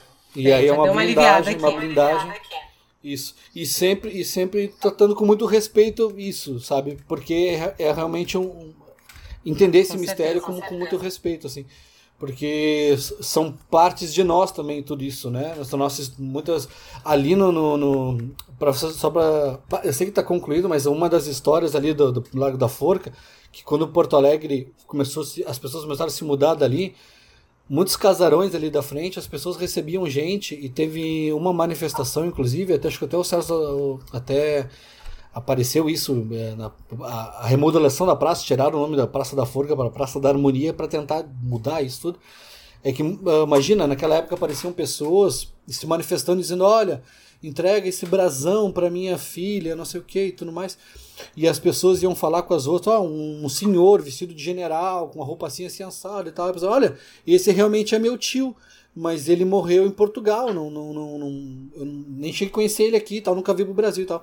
Daí eu ia desenterrar esse cara lá, ia desenterrar esse cara, o tio dessa pessoa lá em Portugal, e achava ele realmente enterrado com um brasão. E a família quebrava, sabe? Então eram umas coisas assim que, tipo, uh, a gente não sabe o que acontece, né? A gente não sabe o que acontece, não tinha internet naquela época, não tinha uma pessoa ter uma informação de uma outra família que um cara tinha se enterrado com um brasão da família, entende? Então são coisas assim que realmente... permeia um campo, um lugar assim da dúvida e que, e que é, é, é um lugar interessante da gente, a gente realmente caminhar com muito respeito, e eu acho que se a gente está fazendo isso com respeito, não precisa ter medo de nada. Uhum, concordo. concordo plenamente. Deixa só uma dúvida, André, do que você falou. Você falou que a, o Largo dos Enforcados mudou de nome para qual nome? Mudou, logo em seguida mudou para Largo da Harmonia. Porque em Porto Alegre antes tudo era largo, antes de ser praça, né? Só depois da década, só depois da década de trinta que passa a ser uh, praça. Daí virou praça, depois Praça da Harmonia, e hoje é a Praça Brigadeiro Sampaio, mas também conhecida como Praça do Tambor. E tem um Parque da Harmonia que é outro, que agora é, é o Parque Maurício então, Sirotsky, é eu... sobrinho, é outro. Vamos Esse evitar foi meu confusões. Susto, porque eu já dormi no Parque da Harmonia. Eu falei, gente, eu dormi eu naquele lugar. Não, eu é, mas também. A zona não é muito boa. É. Já dizendo, espiritualmente a zona não é boa. É da Harmonia. É, eu percebi, tinha, eu vi muita coisa estranha ali. Mas eram tá, todos André... vivos. Ah, bom, é, tá, faz sentido. Deixamos assim, mas... essa parte eu corto, não se preocupe, essa parte eu tá corto. Tá bom, confere, confere muito. Mas tu não, ia fazer uma pergunta, né? É, eu queria perguntar pra vocês o que eu sempre pergunto nos, nesses episódios, no finalzinho. É assim, pra quem não conhece Porto Alegre, vai pra Porto Alegre, quer achar os malassombros, qual é a região ou lugar específico que você, cada um de vocês recomenda? Ah, eu acho que eu recomendaria ali a área central, Teatro São Pedro, Igreja das Dores, caminhar bem naquele centro de Porto Alegre e... tentar descobrir, né, as coisas ainda não descobertas. Tem muita coisa, como o André mesmo falou, tem muita coisa para descobrir pelo centro de Porto Alegre. Massa. Bom, tem a caminhada do André também, né? Também. É, então, é, minha caminhada, não, eu, não, eu não tô fazendo agora durante a pandemia, e eu sei que até alguns guias já estão fazendo caminhar, mas eu, eu não me sinto à vontade ainda, e eu acho que é, é uma experiência bem sensorial, porque, não, porque eu, não sou, eu não sou um professor de história, né? Então a minha, a minha, minha caminhada ela é, ela é esotérica, ela é lúdica, então eu, é sensorial, eu, eu, eu preciso estar bem seguro e, e levar as pessoas de uma forma segura para fazer essa caminhada, então por enquanto, durante a pandemia eu não vou fazer. Mas eu recomendo muito para quem estiver visitando Porto Alegre e quiser conhecer, é fazer, fazer um circuito bem, começar pela Duque de Caxias ali e de preferência ir até a Igreja das Dores e sentar na escadaria lá e ficar imaginando a cidade ali. Fechar os olhos, ficar ouvindo o som da cidade. Ali é impressionante porque é a, é a parte que, que tem muita história, muita gente muita, ali e é muito democrático, né? A pessoa mais rica e a pessoa mais pobre da cidade andam naquele mesmo lugar ali. Então é... O centro é muito interessante por isso. Ele não é como, sei lá, um bairro em Higienópolis. Eu posso falar porque eu já morei ali. É um bairro higienizado. Eu moro no Higienópolis. É. Então, só tem, eu sou tipo, do Higienópolis. Tem, tipo tem o mesmo tipo de pessoa, né? Tu vai encontrar o mesmo tipo de pessoa. Se uma pessoa muito diferente sair dali, já vem... Então, é, é diferente. O centro não. O centro tem tudo. Tem desde o a, a chefe de Estado ao mendigo. Tá todo mundo andando na mesma calçada, na mesma rua. É muito democrático. É o que tem de pior ou de melhor. É muito parecido com nós. Porque o centro da cidade, ele não é bom nem mal. Ele é as duas coisas. É que nem nós. Somos bons e maus. É que depende, depende muito do dia, das circunstâncias, do, enfim... Eu acho o centro um arquétipo muito interessante da gente fazer uma, uma essas caminhadas do centro, eu sempre falo, eu sei que é super batida essa palavra, mas é um autoconhecimento. Andar no centro da cidade, onde tu vive, é um autoconhecimento. Tem muito a ver com a gente essa coisa, aquilo que a gente rejeita, aquilo que a gente não quer ver, aquilo que é feio, aquilo que tá pichado, assim como aquilo que é muito belo, é muito histórico, né? A cidade conversa contigo, o centro é fantástico, o centro de Porto Alegre. Eu sou suspeito, eu, só eu posso falar mal de Porto Alegre, eu amo a cidade, eu vivo um complexo, eu tô longe, tô com saudade, tô aqui, tô odiando. É loucura. Mas eu recomendo muito a Igreja das Dores, ali, aquela região ali, é fantástica.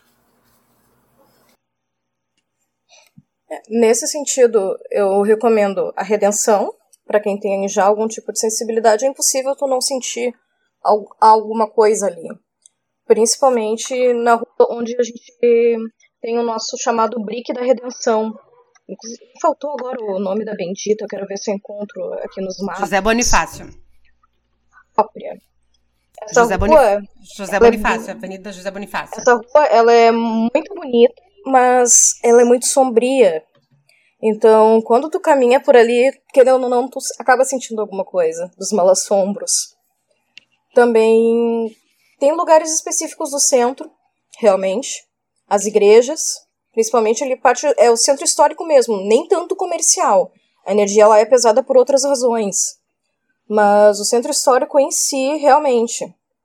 O Museu Júlio de Castilhos tem relatos das assombrações. Lá tem é gente Paralelo que diz trinta, que enxerga. Né? Passa por ali também. Na verdade, Porto Alegre em si, ela tem muitos lugares de poder. É uma cidade onde passam linhas de lei. Seriam linhas de poder uh, para o misticismo, né? Além delas, também tem os morros da cidade, mas aí tem gente que pode se sentir meio, meio assim justamente por ser algo mais de comunidade, né? Mas eu sinto muita energia acumulada ali, vejo muita coisa também, justamente na zona que eu trabalho, que é perto do Morro da Cruz. Aquela zona é muito carregada. E tem muita história ali. Não faltam, não faltam opções. Não faltam opções. Porto Alegre é realmente uma cidade que tu... Onde tu vai, tu escuta alguma coisa e esbarra. No Morro da Cruz tem a procissão do, do, de Páscoa, né? De Sexta-feira Santa, não tem? Que é a subida do Morro da Cruz. E exato. Isso. Não, e, e olha só, isso que a gente está falando só da, da região central ali, ela foi até a Redenção, que também é um pouco central, mas nós nem falamos da Ilha do Presídio, que também tem muita história.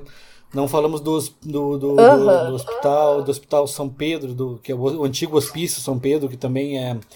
Eu acho que já é um nível hard, daí... Tem, tem que, que ter um parte dois, mais... eu acho que tem que ter parte dois. Precisamos de uma parte dois. Porque tá definido já. Porto Alegre é uma das mais assombradas, sem dúvida, hein? Gente, nem tá eu brigando. sabia. Eu, eu, quando convidaram, eu pensei, gente, mas o que a gente vai fazer de, falar de assombração aqui?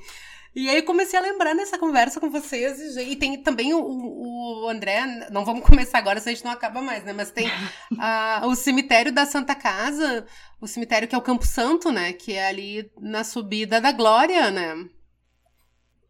Não, lá, lá também já tem mais coisa. Também, nossa.